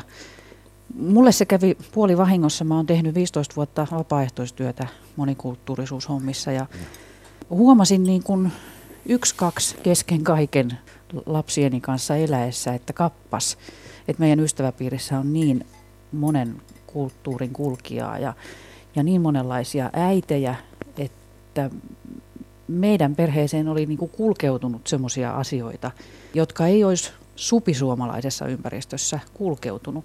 Ja yksi sellainen asia, mitä mä, mistä se varmaan lähti se ajattelu liikkeelle, oli se, että, että mulle joku sanoi, että, että kun suomalaiset lapset ei kunnioita vanhempiaan. Ja mä niin rupesin miettimään, että eikö mun lapset kunnioita mua. Ja sitten kun mä olin ajatellut, että kunnioitus on jotain, mikä ansaitaan, niin mitä sellaista mä oon tehnyt, että että tota, mä en olisi ansainnut mun lasteni kunnioitusta. Ja tätä kautta niin kuin lähti se semmoinen, että A, on erilaisia niin kuin moraaliasteikkoja, joita pitkin maailmaa on, että mikä, mikä on sitä hyvää ja kunnioitettavaa äitiyttä ja mikä taas ei ole. Ja musta se tuntui sekin niin kuin hyvältä siinä mielessä, että, että me kasvettiin si- siihen, että muista perheistä tuli meille vaikutteita. Ja varmaan minultakin meni vaikutteita niin muihin perheisiin. Mm. Niin silloin se jotenkin tuntuu, että siinä ei ole mitään väkisin tehtyä, kun se tapahtuu näin, että toi nainen on mun ystävä, sekin on äiti, se nyt vaan sattuu olemaan Libanonista. Mm. Tulee, sitä tulee äitien puhuttua siitä äitiydestä aika lailla keskenään ja lapsistansa ja näin. Mm. Näinpä, no tämä on just se asia, mikä näissä erilaisissa perheissä on tullut vastaan tai eri kulttuuritaustaisissa perheissä, että juuri ne keskustelut on meidän kahden äidin välisiä keskusteluja, kulttuuritaustasta riippumattomia mm. keskusteluja. Ja on huomannut sen, että huolenaiheet ja iloaiheet, niin ne on aika samoja, riippumatta siitä, että mistä on tultu ja millaisista olosuhteista. Että mm. vielä on ollut todella jännää se, että jotenkin, että ihminen, joka on elänyt niin kuin sodassa ja menettänyt kaiken, niin kuitenkin ne peruspelot on niin kuin ihan samoja kuin mitkä mulla. Ja ne perushaaveet ja toiveet lasten tulevaisuuden suhteen on ihan samat kuin mulla. Se on ollut hirveän helpottavaa. Sitten ne sellaiset kasvatukselliset ja toiminnalliset asiat, ne on taas niitä, missä niitä eroja tulee ja hirveästi just on oppinut, että ihan joka kokander ei pääse tälleen kahdeksaan eri kahvipöytään juttelemaan kahdeksan eri, kulttuurisen vanhemman kanssa. Että mä oon kyllä ollut siis super etuoikeutettu tässä ja valtava reppu täynnä kaikkia mahtavia ideoita, jotka nyt pitäisi vaan sit toteuttaa tai poimia niistä omat, omat helmet ja katsoa, muuttuuko se arki pikkasen. Tässä se ydinpointti on siinä, että et, et kasvataanko isäksi ja äidiksi yksin vai onko mahdollisuus siihen, että, että keskustellaan ja saadaan tukea siitä, vertaistukea isovanhemmilta, omilta vanhemmilta tukea, mutta myös tarvittaessa sitten saataisiin ihan tämmöistä ammatillista tukea siihen, että mitä se kasvatus on. Se on niin kuin jännä, että meillä on valtavan iso tutkimuskokonaisuus viimeisen 30 vuoden aikana tullut siitä vuorovaikutuksesta, miten lapsen kanssa, miten sen pitäisi toimia riippuen miten erilainen lapsi on temperamentista lähtien ja muutenkin. Mutta tätä me ei välitetä lainkaan. Tää, tää, meillä on mekanismeja siihen. Meillä tällä hetkellä lähdetään siitä, että jokainen on oman onnensa seppä ja sitten ulkoa huudellaan vaan, että olisit tehnyt vähän toisella tavalla, niin kyllä tuostakin maali olisi tullut. Meri, tässä sun esikoiskirjassa Amerikkalainen, missä Susette-niminen päähenkilö valmistautuu huolellisesti siihen, että hänestä mahdollisesti tulee joskus äiti. Ja sitten kuitenkin kaikki ne muutkin henkilöt siinä kirjassa on hyvin semmoisen epävarman elämän tilanteessa. Tulevaisuus on kaikilla auki. Ilmeisesti sillä oli sillä päähenkilöllä kuitenkin jonkunlainen päämäärä, että suomalainen äiti ja suomalaisella tavalla on nämä ruokintaajat ja muut ei siinä varmaan päämäärää sinänsä ollut, että tavallaan poimi ulkoisia vaikutteita siitä, että miten tämä niinku tehdään se oikeasti. tarkkailu, miten joo, se tehdään oikeasti. Joo, ja silloin kun mä kirjoitin sitä, mä kirjoitan paljon kahviloissa, niin kolme äitiä tulee rattaiden kanssa, onko tässä tilaa? Mä jotenkin vedin sitä puoleeni, koska mä tarkkailin niinku heitä ja sitä kautta se niinku syntyi oikeastaan. Sellainen jännä maailma äitiyteen avautuu myös siinä, kun lukee nettiä ja blogeja, mitä sieltä löytyy. Siellä on tämmöisiä huono äiti-nimisiä tai Project Mama-nimisiä blogeja. Ja esimerkiksi älyttömän suosittu, mä sanon älyttömän suosittu, koska siellä on ihan älyttömiä juttujakin välillä, on semmoinen vauva.fi, missä tuntuu, että kaikki maailman ongelmat käsitellään ja ratkaistaan, ja erityisesti äitiyteen liittyvät ongelmat. Oletko sä tutustunut näihin blogeihin? Kyllä, varsinkin vauva.fi siitä tuli paljon keskustelua kavereiden kanssa. Siellä käydään kyllä ihan mitä vaan läpi. Millaisen kuvan se antaa? Onko pienten lasten äidit jotenkin vähän vinksahtaneita? No en mä tiedä, varmaan niiden isät, kun ne puhuu siellä, että voiko harrastaa seksiä sen jälkeen, kun nainen on synnyttänyt ja miltä se tuntuu ja aika malaa se on niin kuin jotenkin sitä ja tätä ja tota, että se lähtee johonkin ihan ihmeraiteelle ja niin kuin, se oli aika pelottava kokemus. Tavallaan semmoinen ymmärrys ja viisaus ei sitten ihan hirveästi ole kuitenkaan myöskään meissä, tässä nuoremmassa miessakissa tai naissakissakaan kasvanut, että samanlaisia myyttejä, myyttejä ja, on tänään. Jos sen kriteerinä pitää somea, niin silloin se ei ole kasvanut. mutta mä luulen, että on paljon, onneksi on olemassa paljon muutakin miehuutta ja isyyttä kuin se, mikä somessa näkyy. Ja. Se tuli mieleen tuossa aikaisemmin, kun oikein varhaisista ajoista puhutaan, mikä on ihan hämmentäviä kult- suomalaisia kulttuuriperintöjä, on, on tämmöinen kirkottaminen. Matti varmaan ainakin tietää, mitä se on aikanaan tarkoittanut. Eli kun synnyttävä äiti oli uskonnon miele- näkökulmasta jotenkin niin kuin huono tai, tai niin kuin vaarallinen, pelottava, pakanallinen jopa. Että sitten synnytyksen jälkeen nämä synnyttäneet äidit tuotiin kirkkoon ja siunattiin ikään kuin uudelleen tähän yhteisöön. Se oli epäpuhtaita ja, ja, ja, ja oli vähän niin kuin vaarallisia tai jossakin semmoisessa. Ma- Siinä äitiyteen ehkä liittyy joku tämmöinen niin kuin pakanallinen tai pelottava ulottuvuus, alkukantainen ulottuvuus. Ja sitten heidät tuotiin niin kuin sivistyksen pariin takaisin täällä kirkottamisessa tämän Tämän, no, ei tuota, kyllä Siikasten vuorijoilla tai Siikasissa 40-luvulla enää kirkotettu, että kyllä se oli mennyt Se on vanhempaa aikaa. aikaa. vanhempaa tällainenkin, aikaa, tällainenkin voi sanoa, että aika lailla hulluus on, on meidän kulttuurissa kuitenkin ollut. Ja, ja jos puhutaan purmalaista kulttuurista, niin, niin meillä on noin lähellä kuitenkin ja on tämmöisiä omia, omia niin kuin aika erikoisiakin. Mutta ihan samalla tavalla kuin nämä tämmöiset, onneksi tämmöiset hulluudet on häipynyt, niin mä jo aikaisemmin totesin, että, että meillä on tämä traditio, perhetraditiot on katkennut vaan Joo. meillä on niin nopea muutos, että, että jossain burmalaisessa kodissa niin se kestää, se on niin vahva, että se kestää vielä Suomeen muutonkin. Mm. Mutta suomalaiset on jo niin monta sukupolvea tässä vaihtanut ja muuttunut ja toisenlaiseen maailmaan, että nyt meillä ei enää ole niitä traditioita. Ja tästä seuraa se, että jokainen äitiys ja isyys on enemmän tai vähemmän luotava itse. Me ollaan tässä Arvolataamossa äitienpäivän mansikkakakun äärellä. Jenni Kokander, Matti Rimpelä, Meri Kuusisto ja Alli Mäntymäki. puhuttiin siitä, että äitiys voi saada naisen hulluuden partaalle, niin se voi johtua varmasti monista syistä. Ajatus siitä, että äidin voimat eivät riitä, äiti ei enää jaksa, se on Alli sulle aika tuttu asia. Viime syksynä tai viime kesän aikana oikeastaan jo tapahtui jotain semmoista, mikä olisi tehnyt tästä äitienpäivästä aika sietämättömän. Hmm. Joo, jos alle kaksikymppisenä äitinä ajattelee tai niin kuin miettii, että mikä tässä nyt muka voisi mennä pieleen, niin ei varmaankaan valmistaudu siihen, että oma lapsi voisi sairastua syöpään. Ja viime kesänä heinäkuun alussa mun pojalla piti aloittaa kemoterapia, koska hänellä oli erittäin pitkälle edennyt imusolmukesyöpä. Ja se oli tiukka paikka. Miltä se tuntuu, kun oma lapsi sairastuu kuoleman vakavasti? Äh, mä olin oikeastaan niin kuin jollain tavalla alitajuisesti varautunut siihen, että mä itse sairastuisin syöpään. Jostain syystä mä koin, että niin kuin elämän kolhujen jälkeen sitä on sen verran katkeraa, että olisi jotenkin niin kuin hyvä maaperä semmoiselle sairaudelle kuin syövälle. Yksi mun lempikirjailijoista on Kurt Vonnegut, joka harrastaa hyvin tämmöistä kieroutunutta ja pimeää huumoria. Niin tota, hän puhuu siitä, että että jos Jumala on olemassa, niin sillä on hyvin inhottava huumorintaju. Eli musta tuntui siinä kohtaa, että, että, tota, että jos mä olin itse jotenkin valmis sairastumaan vakavasti, niin sen mahdollisesti olemassa olevan ö, Jumalan mielestä mä tarvin koulutusta, niin se iskikin sen syövän mun lapseen.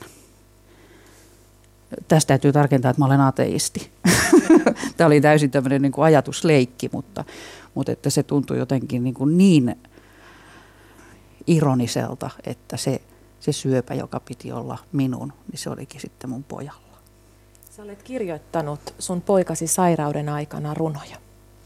Öö, runoja, ajatelmia. Mietelmiä. Joo. Haluaisitko lukea jonkun niistä? Öö, no tota, liittyen nimenomaan siihen, että tämä syöpä oli väärässä kehossa, niin mulla on, on semmoinen tarina, kun mä listasin mun pojan hoitojen aikana, että mitä kaikkia lääkkeitä hän joutui syömään. Sytostaatit syö syöpäsolujen lisäksi verisolut. Verisolujen kasvutekijä tuo luukivut. Luukipuihin otettavat kipulääkkeet ovat helvetin mömmöjä – mutta kiitos niistä. Kortisolilääkitys syövyttää vatsan, siihen vaivaan vatsan suojalääke.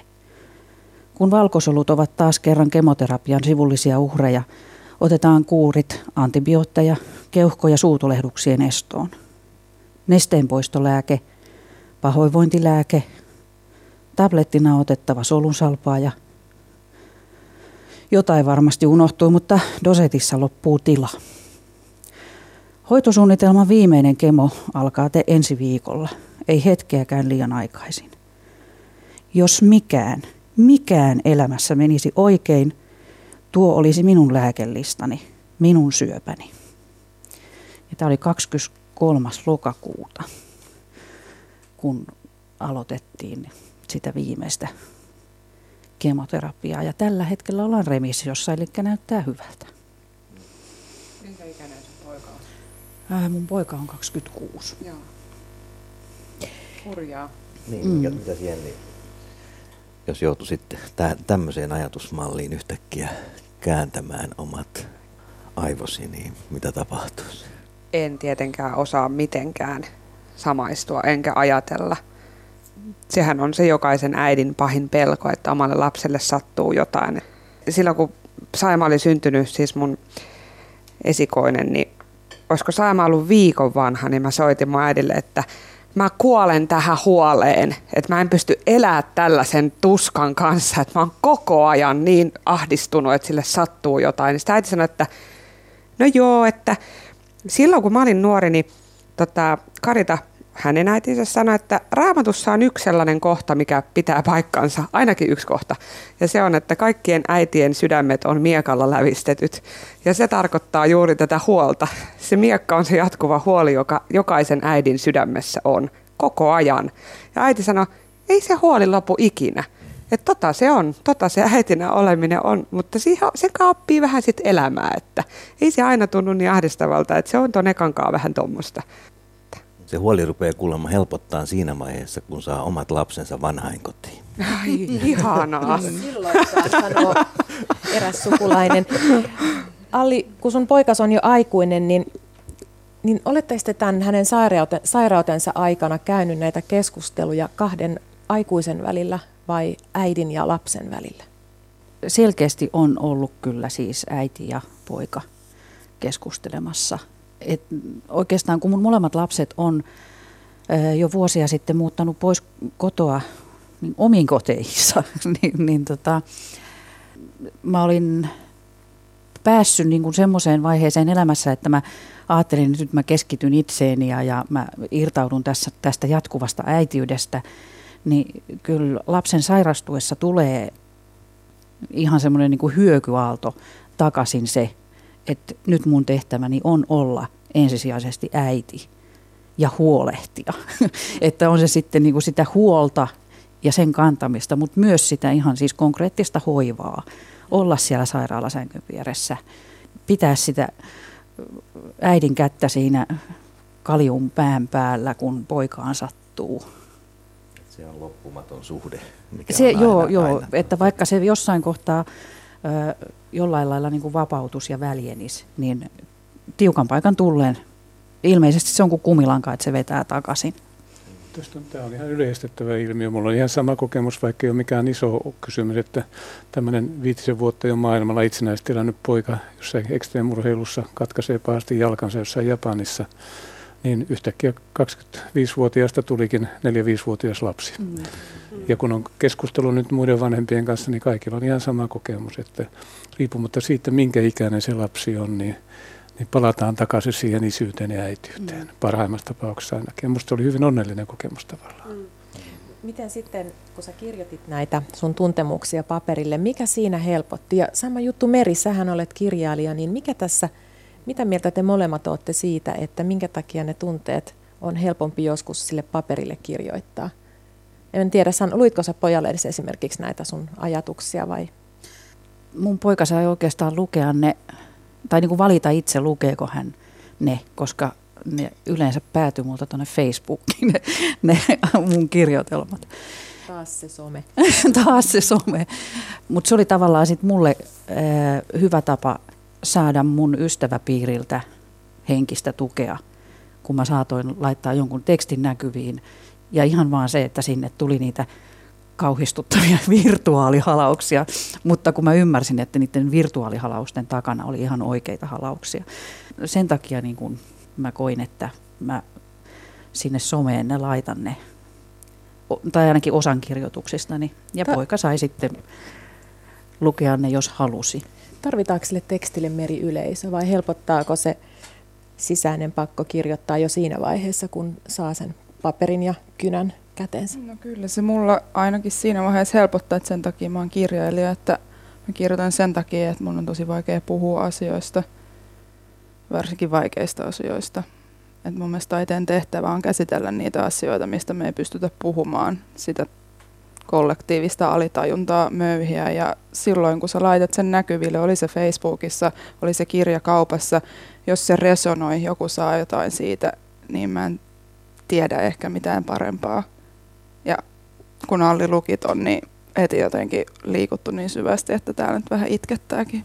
Tuo on aika mielenkiintoista, että tuota, missä määrin tämä sähköinen vuorovaikutus sitten muuttaa sitä äityyttä tai isyyttä. Että, että sen rinnalle, niin kuin sä sanoit, että, että, se, että, että sitten tuli ihan semmoinen, että sun poikas luki sen muualtakin kuin Facebookista fyysisesti suoraan. Että alkaa tulla siis näitä vanhempien ja lasten välisiä vuorovaikutuksia, jotka meneekin tuolta sähköisen maailman kautta, eikä tämä saattaa olla ihan uusi elementti nyt tässä äitiydessä ja isyydessä. Joo, ja mä pitkään ajattelin niin, että, että lasten ja vanhempien ei pitäisi olla samoissa näissä sosiaalisissa medioissa, koska sitten he ehkä vahingossa saavat tietää toisistaan asioita, jotka ei ole aina kauhean niin kuin tarkoitettu toisten äiti ei halua, että poika lukee äidin joitakin juttuja ja päinvastoin, mutta, mutta kyllä tuossa tossa tilanteessa mä ajattelin, että siitä on enemmän hyötyä kuin haittaa. Meri, puhutaan vielä sitä sun, sun kirjasta amerikkalainen siinä mielessä, että nyt äitien päivään kuuluu tietysti ne valkovuokot ja ruusut ja se ruusuinen äitiys, mutta, mutta sinä halusit kirjassa kirjoittaa myöskin tosiaan siitä, että se, ja, ja näinhän se tietenkin on, että me idealisoidaan nyt tässä äitiyttä, mutta totuus on monta kertaa toisenlainen ja äidin perua voi olla monenlaisia ahdistuksia ja paineita ja sä oot halunnut niistä kirjoittaa. Mikä tähän aihevalintaan tai tähän, tähän ajatukseen sut johdatti, että miksi sä halusit puhua niistä? No mä halusin tavallaan käsitellä myös niitä negatiivisia kokemuksia. Jotka varmasti ovat todellisia ja, ja niin. Monilla me, meistä on, on sitäkin puolta, puolta niin. ei nyt omista vanhemmista puhuta, mutta me tiedetään mm. se, että, että hirviöitäkin on liikkeellä. Niin, kyllä. Ja yksi, yksi tietysti seikkailee mun romaanissa ja siinä Hermannin äiti tavallaan ripustautuu omaan poikaansa ja käyttää omaa poikaansa seksuaalisesti hyväksi, tekee aika epäluonnottoman teon ja silti pystyy syyllistämään sillä tavallaan kunnioita vanhempiasi ähm, mantralla sitä, että ei saa äitiä unohtaa, ei saa niin kuin jättää äitiä yksin. Ja tämä äiti tässä sitten tavallaan resonoi Susetteen siinä suhteessa, että Susette niin kuin haluaa sanoutua irti siitä, että hän ei halua tehdä siihen omaan yksinäisyyteensä lasta – ja Hertta sitten tavallaan yrittää sitä omaa yksinäisyyttään täyttää sillä aikuisella 40-vuotiaalla niin kuin pojalla. Ja siinä tietysti se epäterve symbioosi äidin ja pojan välillä johtaa siihen sitten, että Hermanni irtaantuu äidistä aika traagisella tavalla. Se on käsittämätöntä, miten paksu se semmoinen näkymätön napanuora voi olla. Tässä on myös tärkeää pitää esillä just se, että, että kaikki äidit ei ole hyviä madonnoja tai tällaisia, vaan että meillä on aidosti myös pahoja vanhempia. Tämä Eerikan kohtalo, joka nyt julkisuuden tulo, niin meillä on aidosti myös pahoja vanhempia. Kyllä. Ja tämä on joku sellainen, josta ehkä nyt vähitellen uskalletaan puhua. Mm, että se vanhemmuus ja. ei ikään kuin muuta pyhimyksiksi ihmisiä. Ei, vaan ihmiset ovat, osa ihmisistä on pahoja ja se kohdistuu lapsiin. Ja mutta siitä pitäisi voida myöskin avoimesti keskustella. Joo, ja tämä on ensimmäinen tilanne, missä kukaan toimittaa mutta siitä kysyy. Et se on ollut jännä huomata, että sitten tavallaan, että siellä on tavallaan niin kuin se synkkä puoli siinä kirjassa ja sitten ollaan vaan silleen, mutta sulla on tämmöinen hauska pallo vaipoissa. Onko se liian arka aihe tai onko se niin kuin liian jotenkin epämiellyttävä aihe vai mikä, että siitä ei ole just niin kuin ollut mitään keskustelua sen kummemmin tästä Hermanin ja äidin niin kuin epäterveestä suhteesta, mitä mä uskon, että on todella paljon olemassakin. Siinähän saattaa usein olla kysymys, että alun perin välttämättä ei ole kysymys siitä, että se äiti tai isä olisi ollut paha, mutta jotenkin ne elämän kokemukset ja kohtalot, se suhde lapseen kääntyy semmoiseksi, että sitten jossakin vaiheessa se äidin tapa reagoida, niin sitä ei voi kutsua muuten kuin pahaksi. Tämä tulee aika tavalla kuin lasten suojelun kokemus asiantuntija, siis lasten, jotka on ollut, tai nuoret, jotka on ollut lastensuojeluasiakkaana, heidän kanssa keskustelee, niin kyllä sieltä tulee tarinoita, jotka ei ole mitenkään, ei ole tarkoitettu julkisuuteen kerrottavaksi, mutta pitäisi ehkä niin kuin tällä tavalla, kun sä oot käsitellyt sitä, niin taiteen keinoin tulla keskusteltaviksi. Siinä on vähän terapeuttistakin silloin mukana, kun siitä puhutaan, mutta varmaan näin on, että se on, se on vähän niin kuin myytti, jota, josta on vaikea puhua. Mutta sulla muuten kirjassa on, huomasin, että siinä on muitakin myyttejä oikeastaan tällä Hermannilla, joka siellä seikkailee, niin on tämä perinteinen kolmikko, että siellä on äiti, huora ja rakastaja.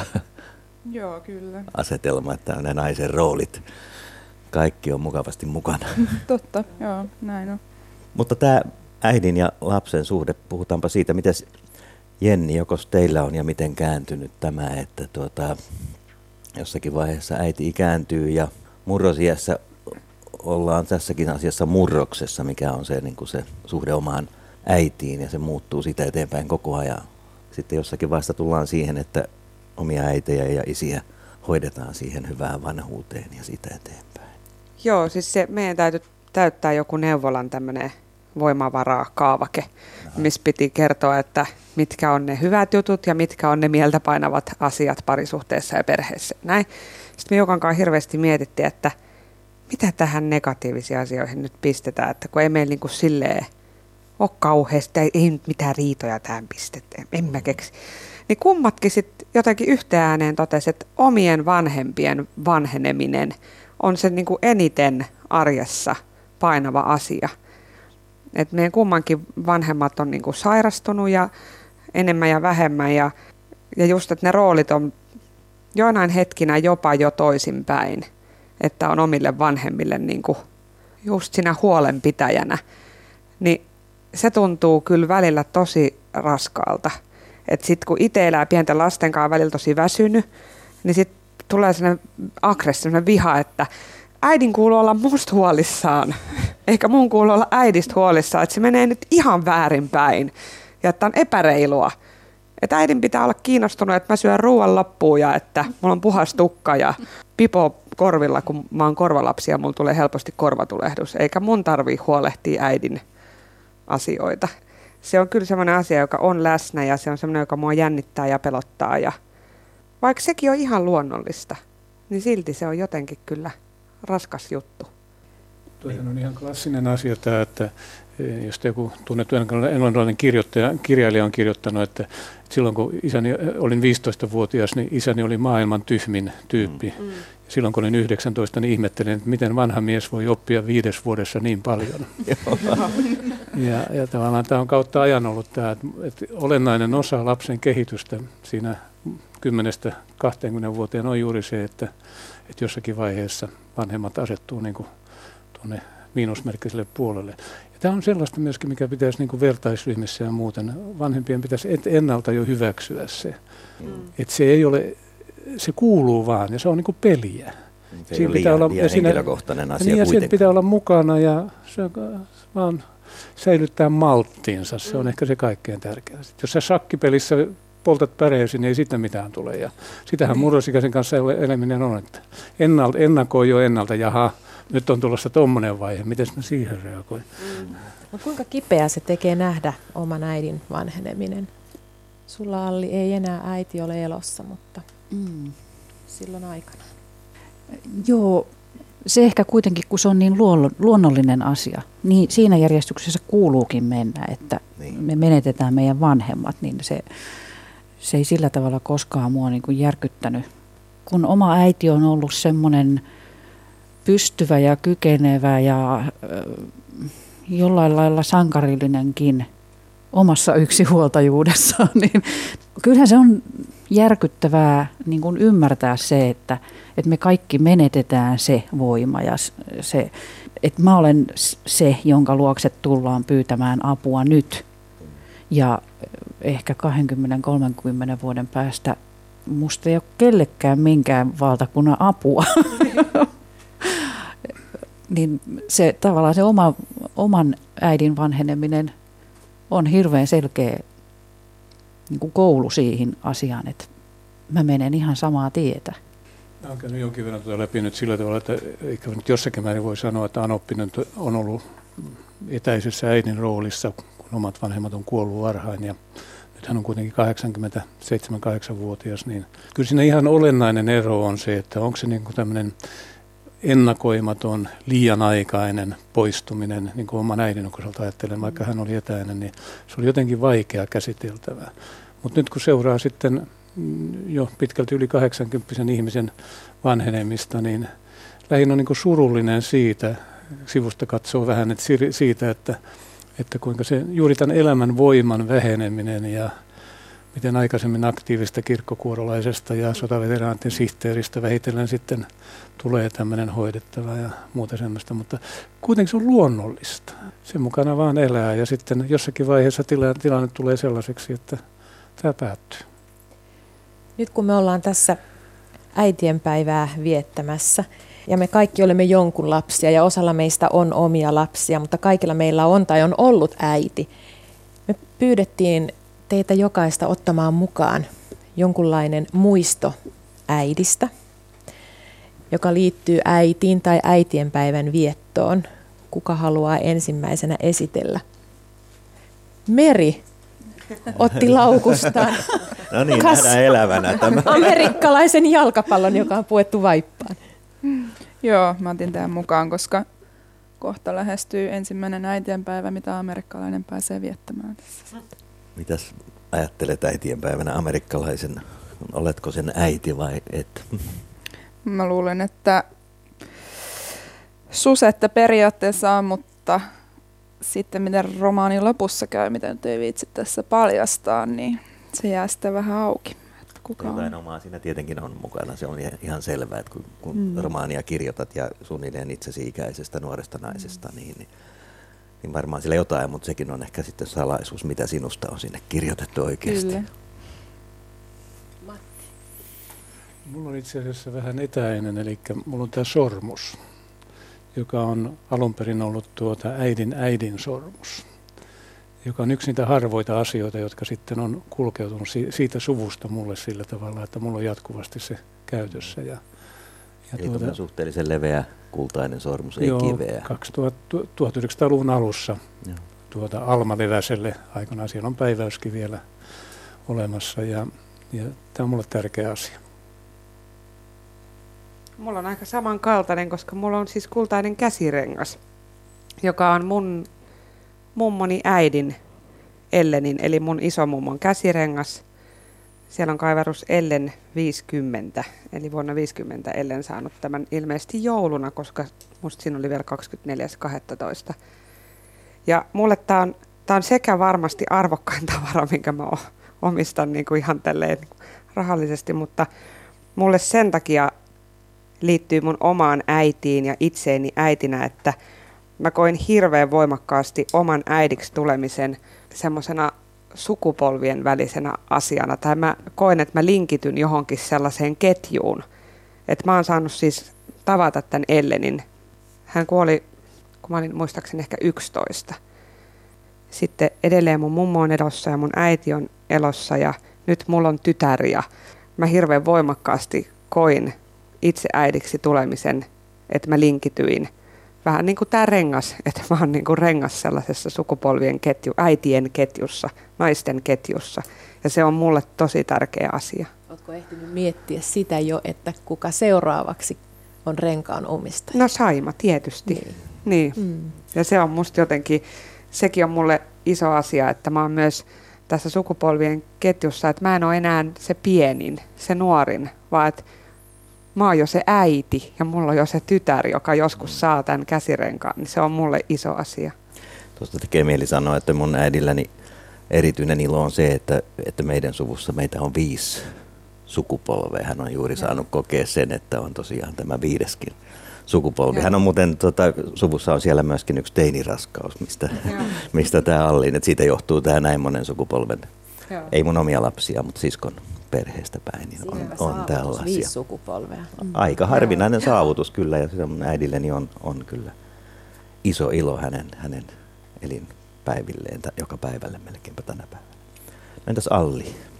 Mulla ei ollut mun omasta äidistäni tämä muistoesine, tämä on eräästä äitien päivästä. Ja tämä on tavallaan, minkä mä otin mukaan, niin tämä on tämmöinen viite asiaan. 1999 ilmestyi elokuva The Mummy, jonka mä kävin katsomassa mun lasten kanssa. Uu, kauhuelokuva. Ei, se on toimintaelokuva. Englannin Joo, mu, olisiko se ollut Muumion kosto Kyllä sitten? se ja tota, pelottava se oli kyllä, joo. Ja mun lapset on ollut silloin 12-13-vuotiaat, että ilmeisesti se on ollut K12, että sinne on just sitten päästy näkemään se. Me ollaan nähty siis se elokuva ennen äitienpäivää ja, ja äitienpäivää edeltävänä iltana meillä oli lasten kanssa joku erittäin raju riita liittyen johonkin asioiden tekemättömyyteen ja, ja tota, mä sain aivan semmoisen slaagin, oikein kunnon raivarin. Ja pidin pitkällisen saarnan siitä, että miten ollaan ihmisiksi. Tämä on yksi mun lempisana, että ihmisiksi oleminen. Ja sanoin lapsille, että turha tulla aamulla sen, sen tota kahvitarjottimen kanssa, että se olisi hyvin niin kuin pinnallinen juttu yrittää korjata nyt tätä, että kuin huonosti te olette käyttäytyneet. Joka tapauksessa aamulla kävi niin, että mä sain kahvia ja valkovuokkoja, mutta lapset oli piirtänyt tämän elokuvajulisteen innottamana mun kasvot tällaiseen julisteeseen. Ja sitten siinä luki te mami, niin kuin suomeksi, mami. E, ja se oli vielä ihan mun näköinen. E, ja siinä mulla oli niinku semmoiset raivon ja, ja niinku naurun sekaiset tunteet, sit kun mä näin sen, sen piirustuksen. Se on jossain tallessa, mutta mä en tiedä missä se on. Mä olisin ottanut sen mukaan, jos mä olisin sen löytänyt, mutta Sydämessä se on. Joo, että niinku jostain ikävästä tämmöisestä niinku riitasasta tilanteesta, sitten loppujen lopuksi vuosien jälkeen meillä on hirveän hauska muisto, jota yhdessä aina muistellaan. Ja jos lapset, lapsilta kysyy, niinku, että minkä, minkälainen se teidän äiti on, niin se on te mami. Sillä ei ole sit iän kanssa mitään tekemistä. Ei. No mites Anna-Kaisa? Mä täältä laukusta kaivan. Aina välillä posti kantaa meille kotiin paketteja. Monta kertaa vuodessa sieltä paljastuu lapaset tai sukat ja nyt sieltä paljastui tämmöinen ihana taivaan sininen, vähän turkoosi vivahtava kesäväri huivi. Kiitos äiti. Tämä vaan kutittaa niin hirveästi, että mä en sitä nyt voi pitää seuraavan kerran jostain toisesta langasta, mutta eikö se ole kaunis? Tämmöisiä yllätyksiä on ihana saada. Ja vain äidit pystyy tähän. Ja tähän lopuksi mä oman hyvin tärkeän esineen nostin tähän pöydälle. Tämä on tämmöinen tiimarivihko. Voisi ajatella, että se on pikkulapsen askarteluvihko, mutta itse asiassa isäni kuoltua mun äiti halusi kirjoittaa mulle omasta elämästään. Ja tämä sisältää kuvia hänen, hänen nuoruuden ja hänen van, isovanhemmistaan, vanhemmistaan, perheestä. Ja äiti tuossa pienenä tyttönä rosettipäisenä. Niin musta oli kaunis ajatus, se, että ehkä tässä on sitä jatkuvuuden ajatusta myöskin, mihin sä Jenni viittasit, että hän halusi niin liittää meidät tähän ketjuun ja kertoa sitä ketjusta niitä lenkkejä ja osasia, joita siihen kuuluu. Ja, ja, ja tämä, tämä koen sitä samaa, että on, on niin kuin osa sitä ketjua ja tämä on hellyttävä kaunis esine, esine mulle, jolla on, on todella iso merkitys. Mutta kaikki ei koskaan saa eteenpäiväkorttia, koska jälkikasvua ei ole tullut, eikä kaikki lapset myöskään elä vanhempiensa kanssa. Noissa maahanmuuttajaperheissä tämmöinen laajennettu perhe on semmoinen varmaan vähän yleisempikin käsite kuin meillä. Mitä Jenni, oletko sä ajatellut, tai oletko huomannut koskaan näissä perheissä, että voiko kaikkia lapsia rakastaa samalla tavalla? Siellä saattaa olla omia lapsia ja serkun lapsia ja vähän kauempaakin suvusta tulleita lapsia, jotka kuitenkin asuu siinä samassa kodissa. Sitä on tietysti muiden puolesta vaikea sanoa, että miten se sitten se rakkaus jakautuu, mutta mä en, mä en usko siihen jotenkin itse henkilökohtaisesti siihen, että vain biologista lasta voisi rakastaa, että se tuntuu hullulta ajatukselta.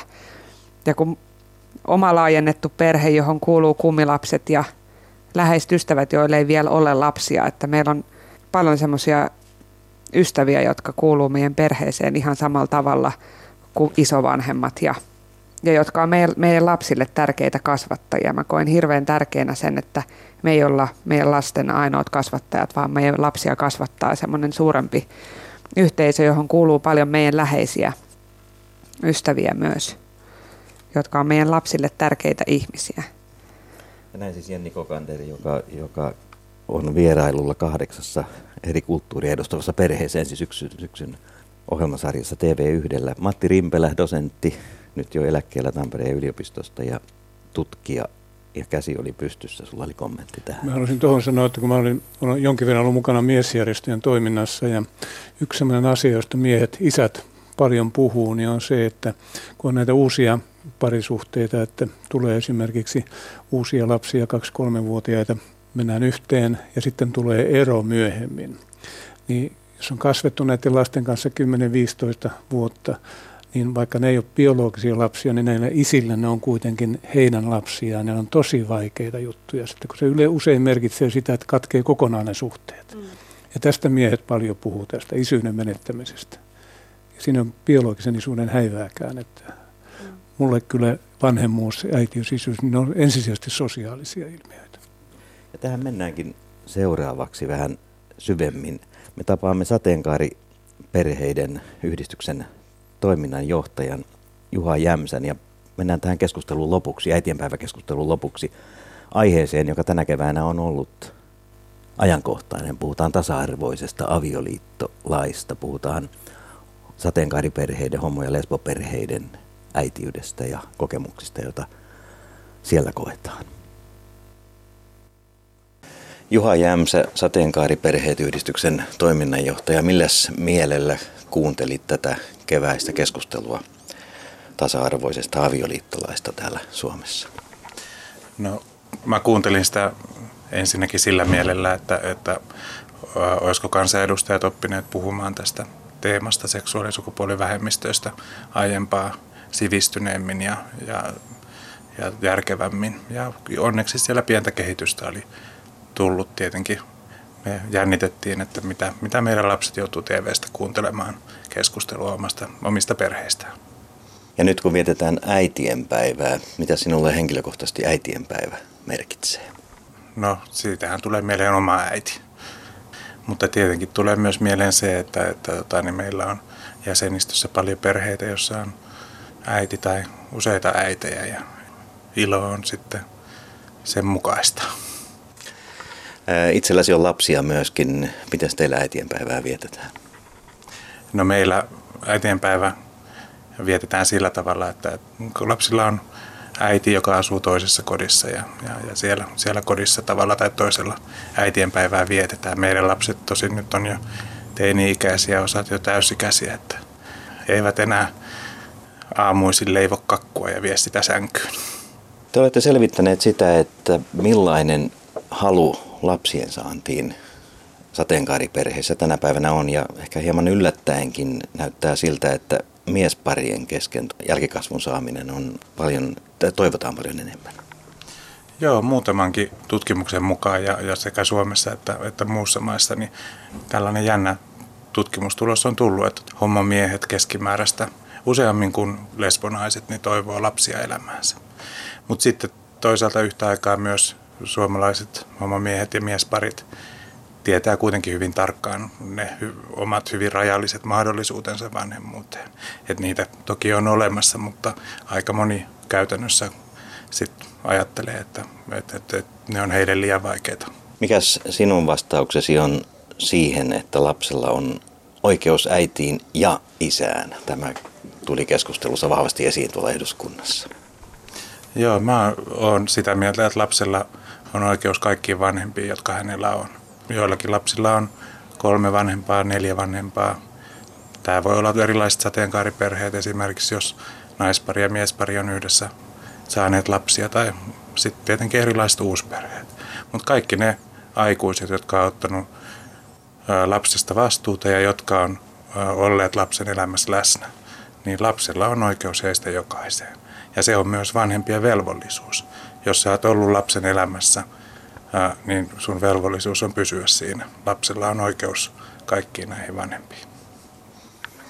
Millaisena näkisit nyt tai tulevaisuudessa, tuo lakihan ei ole valmis, mutta johonkin suuntaan se tullaan ratkaisemaan aikanansa. Millaisena sinä näet homo- ja lesboparien adoptiomahdollisuudet Suomessa? No tämä laki tasa-arvoista avioliitosta tekisi sen juridisesti mahdolliseksi, että myös miesparia ja naisparia voitaisiin harkita potentiaalisina adoptiovanhempina. Mutta toinen kysymys on se, että, että sijoitetaanko lapsia näihin mies- ja naisparin perheisiin. Ja tällä hetkellä näyttää siltä, että ei ainakaan lähiaikoina käytännössä ole mahdollisuuksia mies- ja naispareille – siihen, että lapsia tosiasiassa sijoitettaisiin heidän perheisiinsä. Että Suomella ei ole sellaisia ulkomaisia kontakteja, jotka sijoittaisi lapsia samaa sukupuolta olevien parien perheisiin. Ja kotimaisia adoptioita on Suomessa onneksi hyvin vähän. Ja ne lapset sijoitetaan ulkomaisten kokemusten mukaan muihin kuin sateenkaariperheisiin. Suomessa on kohtuullinen määrä myöskin niin sanottuja apilaperheitä ja sateenkaariperheissä te, te neuvottekin tähän suuntaan tai annatte, annatte opastusta, valistusta, mitä se voisi tarkoittaa. Mitä se voisi tarkoittaa? Apilaperheillä me tarkoitetaan sellaisia perheitä, joissa vanhemmuutta jaetaan useamman kuin kahden vanhemman kesken. Yleisin esimerkki siitä on naisparin ja yksittäisen miehen yhdessä perustuma perhe. Yleensä lapsella on kaksi kotia naisparin kotia ja isän kotia. Ja lapsi on haluttu kolmen vanhemman lapseksi saada. Me siihen kolmen vanhemman vanhemmuuteen liittyy paljon käytännön järjestelyitä ja, ja, ja siihen liittyy myös juridista epävarmuutta, koska, koska niin kuin Suomen lain mukaan lapsella voi olla ainoastaan kaksi juridista vanhempaa. Ja tämän takia me on haluttu niitä perheitä, jotka perustaa apilaperheen, niin neuvoa siinä, että minkälaisia asioita heidän kannattaa ottaa huomioon. Ja myöskin muunlaisia apiloita on, neliapilakin on tunnettu toimintamalli Suomessakin.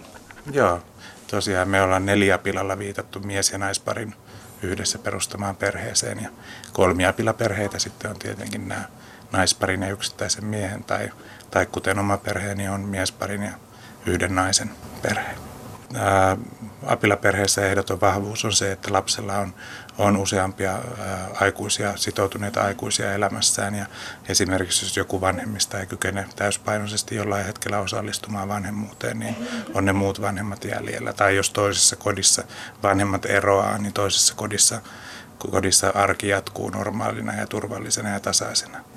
Mutta sitten taas haasteitakin on, että sit, kun vanhemmuuden jakaminen kahdenkin vanhemman kesken on haasteellista välillä, niin ei se yhtään helpommaksi muutu, kun on kolme tai neljä vanhempaa. No jos katsotaan eteenpäin kehitystä tällä hetkellä Suomessa, kun puhutaan sijaissynnytyksestä, sitä ei lain mukaan Suomessa sallita. Millaisia toiveita teillä on tämän suhteen ja olisiko kuviteltavissa, että sitä kautta löytyisi homo- tai lesbopareillekin ratkaisuja? No se saattaisi olla tulevaisuudessa miespareille yksi väylä vanhemmuuteen, mutta se ei meidän arvion mukaan koskaan tule olemaan kovin yleinen väylä kenellekään. Et se tulee tulevaisuudessakin olemaan, vaikka lainsäädäntö ja palvelujärjestelmä sen mahdollistaisi, niin kuitenkin poikkeuksellinen tapa vanhemmuuteen, ihan johtuen monestakin syystä. Mutta että me nähdään, että Suomessa olisi hyvä säätää, säätää laki sijaissynnytyksestä, koska sijaissynnytysjärjestely on täysin mahdollista epävirallisin järjestelyin Suomessa tai sitten ulkomailla kaupallisissa järjestelyissä. Ja molempiin niihin liittyy huomattavia riskejä. Sateenkaariperheet yhdistyksen toiminnanjohtaja Juha Jämsä ulkomailla on esimerkkejä siitä, että homopareille adoptiossa osoitetaan esimerkiksi FAS-lapsia tai muuta hyvin, hyvin tällaista erityiskasvatusta, erityistoimenpiteitä vaativia lapsia, mukaan lukien myöskin HIV-positiiviset lapset. Millaisia ajatuksia tämä sinun mielessäsi herättää? No se kertoo varmaan osaltaan, osaltaan siitä, että, että miesparit tiedostaa sen, että heidän, heillä on perheisinsä on, on haasteita sijoittaa lapsia sosiaaliviranomaisilla. Mutta he, he on keskimäärin valmiimpia auttamaan näitä erityistarpeisia lapsia ja mukaan lukien HIV-positiiviset lapset. Ja, ja ehkä, ehkä on niin, että, että historiallisista syistä niin se miespareista tunnut niin erikoiselta asialta kuin ehkä muista vanhemmista. Se on mun mielestä hienoa, että, että HIV-positiivisiakin lapsia adoptoidaan. Sitähän ei Suomessa vielä toistaiseksi ole toivoisin, että Suomeenkin voitaisiin HIV-positiivisia lapsia tulevaisuudessa adoptoida ja antaa heille mahdollisuuksia hyvään hoitoon. Ja millaisia toiveita itse asettaisit, miten adoptiotoiminta ylipäätänsä voitaisiin kehittää, kehittää ja parantaa? No kyllä siinä adoptiotoiminnassa tietenkin se tähtäin on koko ajan vähentää niitä adoptioiden määrää. Et se on, se on itsestään selvä tavoite.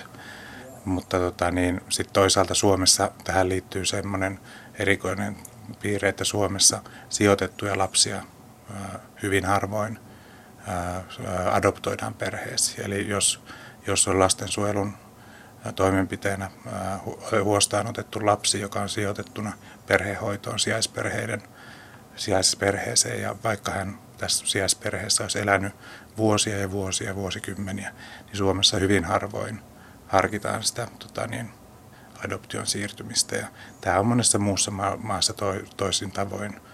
Suomessa painotetaan hyvin paljon biologisten vanhempien oikeuksia, jossain muissa maissa painotetaan enemmän lapsen oikeutta pysyvyyteen. Tässä arvolataamossa puhutaan äitiydestä ja lopuksi tuli vähän erilaisiakin näkökulmia. Äitiys ja keskustelu siitä on laajentunut moneen suuntaan. Matti Rimpelä viittasi tosiaan tuohon sosiaaliseen vanhemmuuteen ja hieman samasta tässäkin oli puhetta, että biologisen vanhemmuuden rinnalla myöskin, myöskin niin kuin se oikeus lapseen sosiaalisen vanhemmuuden kautta ei ole itsestäänselvä ja pitäisi paremmin taata ja homo- ja lesbopareilla ja perheillä näitä ongelmia myöskin on. Mä ajattelin sitä kyllä hieman toisella tavalla, että, että lapsella on oikeus siihen sosiaaliseen vanhemmuuteen, joka on jo kehittynyt. Mä ajattelen sitä lapsen kautta.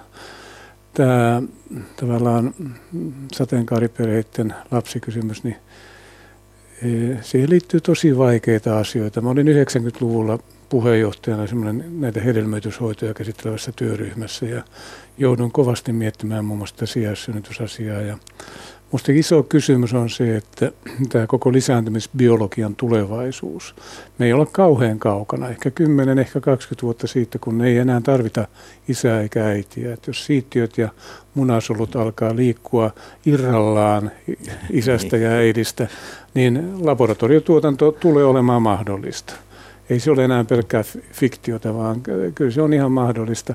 Onko se 10 vai 20 vuotta? Molemmista päistä nyt koko ajan tämä supistuu tämä aika. Ja, ja silloin tulee sitten se kysymys, joka niin sijaissynnytys avaa tämän keskustelun. Ja sen takia itse jouduin ottamaan silloin kielteisen kannan sijaissynnytykseen. Että tämä adoptiopuoli täytyisi saada huomattavasti selkeämmäksi ja helpommaksi ja, ja hyväksyä siinä niin kuin vapaammin. Ja mä olen täysin samaa mieltä, että mikä ihme sen on säätänyt, että, että kaksi vanhempaa on se niin tämmöinen ydinkysymys, että yhdestä viiteen voisi olla semmoinen hyvä. kaikilla samat lailliset oikeudet ja kaikilla samat perintöselvittelyt sitten joskus aikanaan. Että, mm-hmm. että kaksi nyt on vaan sattumalta otettu tämmöinen luku. Juha Jämsä tuossa sanoi näin, että se on lapsen kannalta ehkä tärkeintä, että jos on aikuinen isä tai äiti siinä lapsen elämässä, niin tärkeää on se, että siinä on myös sitten velvollisuus pysyä nimenomaan se velvollisuus, että jos lähdetään siihen mukaan, me puhuttiin tästä sukupolvien ketjusta ja musta siinä on, siinä on jotain niin koko ihmisen, ihmisen olemassaolon perustavaa laatua oleva asia, tämä sukupolvien ketju. Ja jos on käynnistämässä jotain sukupolvien ketjuja, niin se kyllä täytyisi nähdä enemmänkin niin kuin pitkänä matkana eikä vaan liftarireissuna. Ja tuossa on myöskin Iva Jämesä sanoi sen, että, että se on valtava voima, tämä lapsen saamisen halu, ja sen eteen ollaan todellakin valmiita tekemään paljon. Tiedän Jenni, sulla on tuttuja lesbopari, jotka, elävät, jotka ovat lapsen saaneet ja, ja tuota, he, he elävät erilaista perheelämää. Miten, miten sinä olet katsellut sivusta päin sitä ja minkälaisia ajatuksia herää? Niin, se tuntuu jotenkin mun ystäväpiiriin kuuluu homopareja ja lesbopareja, monenlaisia perheitä, yksinhuoltajia ja eronneita pareja, jotka pyörittää sit sitä kahden viikon reppujärjestelmää, että missä se koulureppu nyt taas on. Ja musta se avainasia on se, just se sitoutuminen ja rakkaus, että ei sillä ole mitään merkitystä, että minkämoiset ne vanhemmat on. Onko ne se perinteinen äiti ja isä ja näin vai jotenkin mä en näe siinä arjessa mitään eroa niin sitten se tuntuu ihan absurdilta, että se ei ole niin kuin lain puitteissa kaikille mahdollista. Kun sitten myös just näkee sen epätoivon siinä, että kun just homopareille se ei ole ihan niin helppoa kuin lesbopareille, että vuorotellen vaan käydään niin kuin, ikään kuin tulemassa raskaaksi, että homopareilla se on, se on hankalaa ja aiheuttaa elämää ylimääräistä kipua se on hirveän epäoikeudenmukaista. Tämä sijaissynnyttäjä, josta puhuttiin, se asia on kieltämättä myöskin niin kuin äitiyden kannalta aika kummallinen. Että siinä, mm. siinä on, on esimerkkejä siitäkin, että mikä, kuka sitten oikeasti on äiti ja mitä ne äidin tunteet sitten, niin. että jos sä olet ikään kuin vierasta lasta synnyttänyt, onko se vieras? Tuskin ihan täysin kuitenkaan. Matti Rimpelä. Semmoinen, niin kuin näitä meidän ennakkoluuloja ja moraalisia järjestelmiä kuvaa se, että tuolla, niin kuin lapsettomuus on hyvin suuri ongelma myöskin ihan siis mies- ja naispareille. Se on valtavan iso kysymys. Ja nyt, nyt on hyvin jännää, että jos mun lonkka prakaa tai maksa prakaa, niin silloin meillä on julkinen terveydenhuoltojärjestelmä, joka hoitaa sen. Mutta jos on joku tämmöinen biologinen este sille, ettei synny lapsia, niin sitä ei ole pidetty samanarvoisena vaan se on pääosin jätetty yksityissektorille. Silloin erityisesti sitten se viivästyy se hoitoon hakeutuminen ja sitten on, tulee myöskin nämä taloudelliset esteet. Ainakin se pitäisi nyt aikaan saada, että lapsettomuutta hoidettaisiin ihan samalla tavalla kuin lonkkatautejakin, että, että yhtä luontevasti ja yhtä hyvin helposti pääsisi hoitoon. Siihen ei liity mitään semmoisia moraalisia, eikä se on vain tämmöinen vanha järjestely, joka täytyisi purkaa. Eh, mielenkiintoinen tuossa oli myöskin se, että eh, sinähän Matti olet paljon ollut tekemissä näiden, näiden lasten kanssa, jotka vaativat erityishoitoa ja erityistoimenpiteitä ja sitä tukiverkostoa paljonkin pohtinut ja sen rakentamista. Tuossahan tuli jännä päälaillaankin oleva asia, että juuri homopareille adoptiossa muualla kuin Suomessa, mutta että he saattavat saada FAS-lapsia tai jopa HIV-lapsia, joka siinä oli hyvin herkkä ja kaunis ajatus minusta se, että se lapsen saamisen halu on niin suuri heillä toisaalta, että he ei koe sitä kovinkaan suurena ongelma. He tyytyvät siihen, että he saavat sen lapsen, se on heidän lapsi ja se heidän rakkautensa sitä lasta kohtaan ja haluaa auttaa ja tarjota hyvä elämä meille Suomessahan se on mahdollista ja pian HIV voidaan lääkkeellä todennäköisesti hoitaa, niin jotenkin herkkä ja kaunis ajatus, ajatus tuli tuossa esille. Kun sä olet merikirjailija ja sä olet tämän joukon nuori, niin onko sulla semmoista kirjailijan visiota siitä, nillitetäänkö tätä samaa asiaa nyt seuraavat 20-30 vuotta vai ratkeesko tämä jo lähiaikoina? Painetta ainakin siihen on, että nämä adoptiojärjestelyt vähän yksinkertaistuisivat. Kyllä mä oon tietyllä tapaa idealisti ja haluaisin uskoa siihen, että rakkaus voittaa. Meillä on paljon lapsia, jotka tarvii ihan minkä muotoisen perheen vaan ja on olemassa aikuisia ihmisiä, jotka ovat täysin vastuullisia ja kykeneviä rakastamaan lasta – jonka voisivat sitten saada omaan perheeseensä, niin mä hartaasti toivon, että siihen tulee muutos ja niin kuin siihen, että mitä me käsitetään perheeksi. Mä koen, että mulla on perhe, vaikka mulla ei ole lapsia. Mun mies ja mun ystävät on mun perhe ja toisille se tarkoittaa sitten eri asioita. Että mä toivon, että se alkaa joustamaan ja rakkaus voittaa. Niin olisiko niin, että nyt tässä lopuksi voitaisiin keskustella vielä ihan lyhyesti siitä, että mikä on äitiyden tavallaan niin kuin myytti ja mytologia, joka on, on tämän biologiseen äitiyteen perustuva. Onko nyt sitten aika oikeasti lähteä ajattelemaan tätä laveammin ja avarammin ja määritellä äitiyden käsitettä ihan ratkaisevalla tavalla meidän ajassamme uusiksi? Mitäs Alli tuumaat? Se semmoinen myyttinen ajatus äitiydestä – kaiken uhraava, esteettieltään raivaava äiti, joka, joka suunnilleen niin kuin pelastaa kaiken, niin, niin onhan se omalla laillaan kaunis, mutta se myös on aika kapea. Et se ei anna tilaa mitenkään, sanoisiko niin kuin radikaalille äitiydelle. Et, et niin kuin, siellä on jotain niin ikiaikaisia aitoja joiden yli on niin kuin vaikea mennä, vaikka haluaisi mennä, niin ei välttämättä itsekään anna itsellensä lupaa tehdä jotenkin niin kuin radikaalisti toisin. Mitä äitinä olisit tehnyt toisin, jos nyt saisit vielä valita? Sullahan on täysikäiset lapset, on mm. muuttaneet jo kotoa pois. Ai ai, mun en lapset, kadu mitään. Ei, mun lapset tota, kokee kauhuväristyksiä, kun mä sanon, että mä olisin halunnut olla pykälää verran tiukempi äiti. Mun lasten mielestä mä olen ollut, olen ollut heidän kaveripiirissä niin kuin se tiukkapipoisin äiti, mutta mä en usko sitä.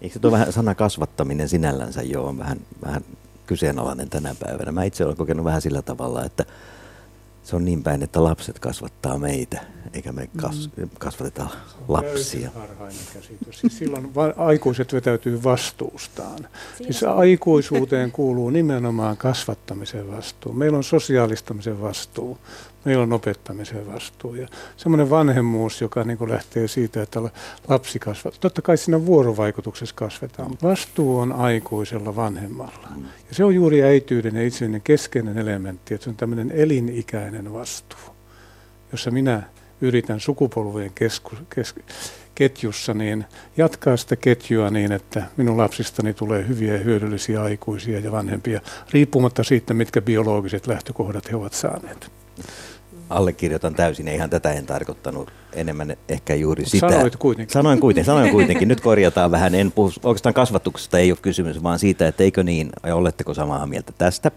että lapset muuttavat elämää radikaalilla tavalla ja et tiedä, mihin kaikkeen joudut, pääset, kun lapsia tulee. Ne tuovat sulle elämään sellaisia asioita, joita sä onneksi et ole voinut elämässä ennakoida – ja jotka rikastuttaa tai antaa, antaa siihen ihan uusia käänteitä, uusia ulottuvuuksia sun elämään. Siinä mielessä tuo rakentaa sun elämääsi merkittävällä tavalla, ei niinkään kasvata. Ja sitten kysymys on vielä sit siitäkin, että eh, mihin me lapsia kasvatetaan. Että eh, meidän kulttuurissa jotenkin ajatellaan niin, että kun, eh, kun se lapsi syntyy ja se on semmoinen avuton, niin me kasvatetaan se itsenäiseksi, että se pärjäisi. Japanissa taas katsotaan, että kun lapsi syntyy, niin se on omnipotentti ja se pitää kasvattaa ymmärtämään, että hän tarvitsee yhteisöä ja yhteisö tarvitsee häntä. Et meillä on ihan päinvastaiset suunnat ja mm, kumpi on oikein? Ehkä molemmat. Mm. No mitäs Jenni? Niin, no rakastan kappaletta lainaa vaan. Onko teille tuttu Maarit Hurmerimän biisi? Niin mä jotenkin ajattelen omista lapsista, että ne on ne on jotkut tyypit, jotka on tullut mun elämään ja mun maailmaan ja ne on mun tiennäyttäjiä ja opettajia tullut tähän mun elämään niin kuin myös mua varten opettamaan mulle asioita, mutta mulla on ensisijaisesti juuri se vastuu viedä ne sillan yli. Niin kuin, että, se on, että mä pidän aina kädestä ja mä niin kuin, olen se äiti, joka kaataa ne tiiliseinät. Et, niin kuin, mutta ne on myös mun kasvattajia ja mun mun niin kuin opettajia jotenkin, että mä uskon hirveästi jotenkin omassa kasvatuksessani myös siihen dialogiin ja siihen, että lapsi on peili, mistä mä näen heti ne mun omat virheet ja sitten mä yritän niitä korjata. Ja sitten jotenkin, että kun kysyttiin Allilta, että mitä haluaisit korjata omassa äitiydessä, niin mä voin nyt jo sanoa omasta äitiydestäni, että mä haluaisin olla itselleni armollisempi. Että musta äidin ei tarvitse niin kauheasti, että musta se läsnäolo ja välittäminen ja rakkaus ja vastuu, niin musta sen pitää riittää. Kunhan se käsi pysyy Kun, kädessä. Niin, se käsi pysyy siinä kädessä aina. Mm. Ja näihin tunnelmiin me lopettelemme keskustelua näin äitienpäivänä. Mukana tässä lähetyksessä olivat näyttelijä Jenni Kokander, kirjailija Meri Kuusisto, yhteisöpedagogi Alli Mäntymäki ja dosentti tutkija Matti Rimpelä. Kiitos teille kaikille äitienpäiväkakkua nauttineille ja keskusteluun osallistuneille. Ja kiitos Ari. Ja kiitos Anna-Kaisa. Ja kiitoksia myös kuulijat seurasta ja toivotamme varmaan täältä kaikki yksimielisesti hyvää äitienpäivää. Hyvää äitienpäivää. Hyvää äitienpäivää. äitienpäivää.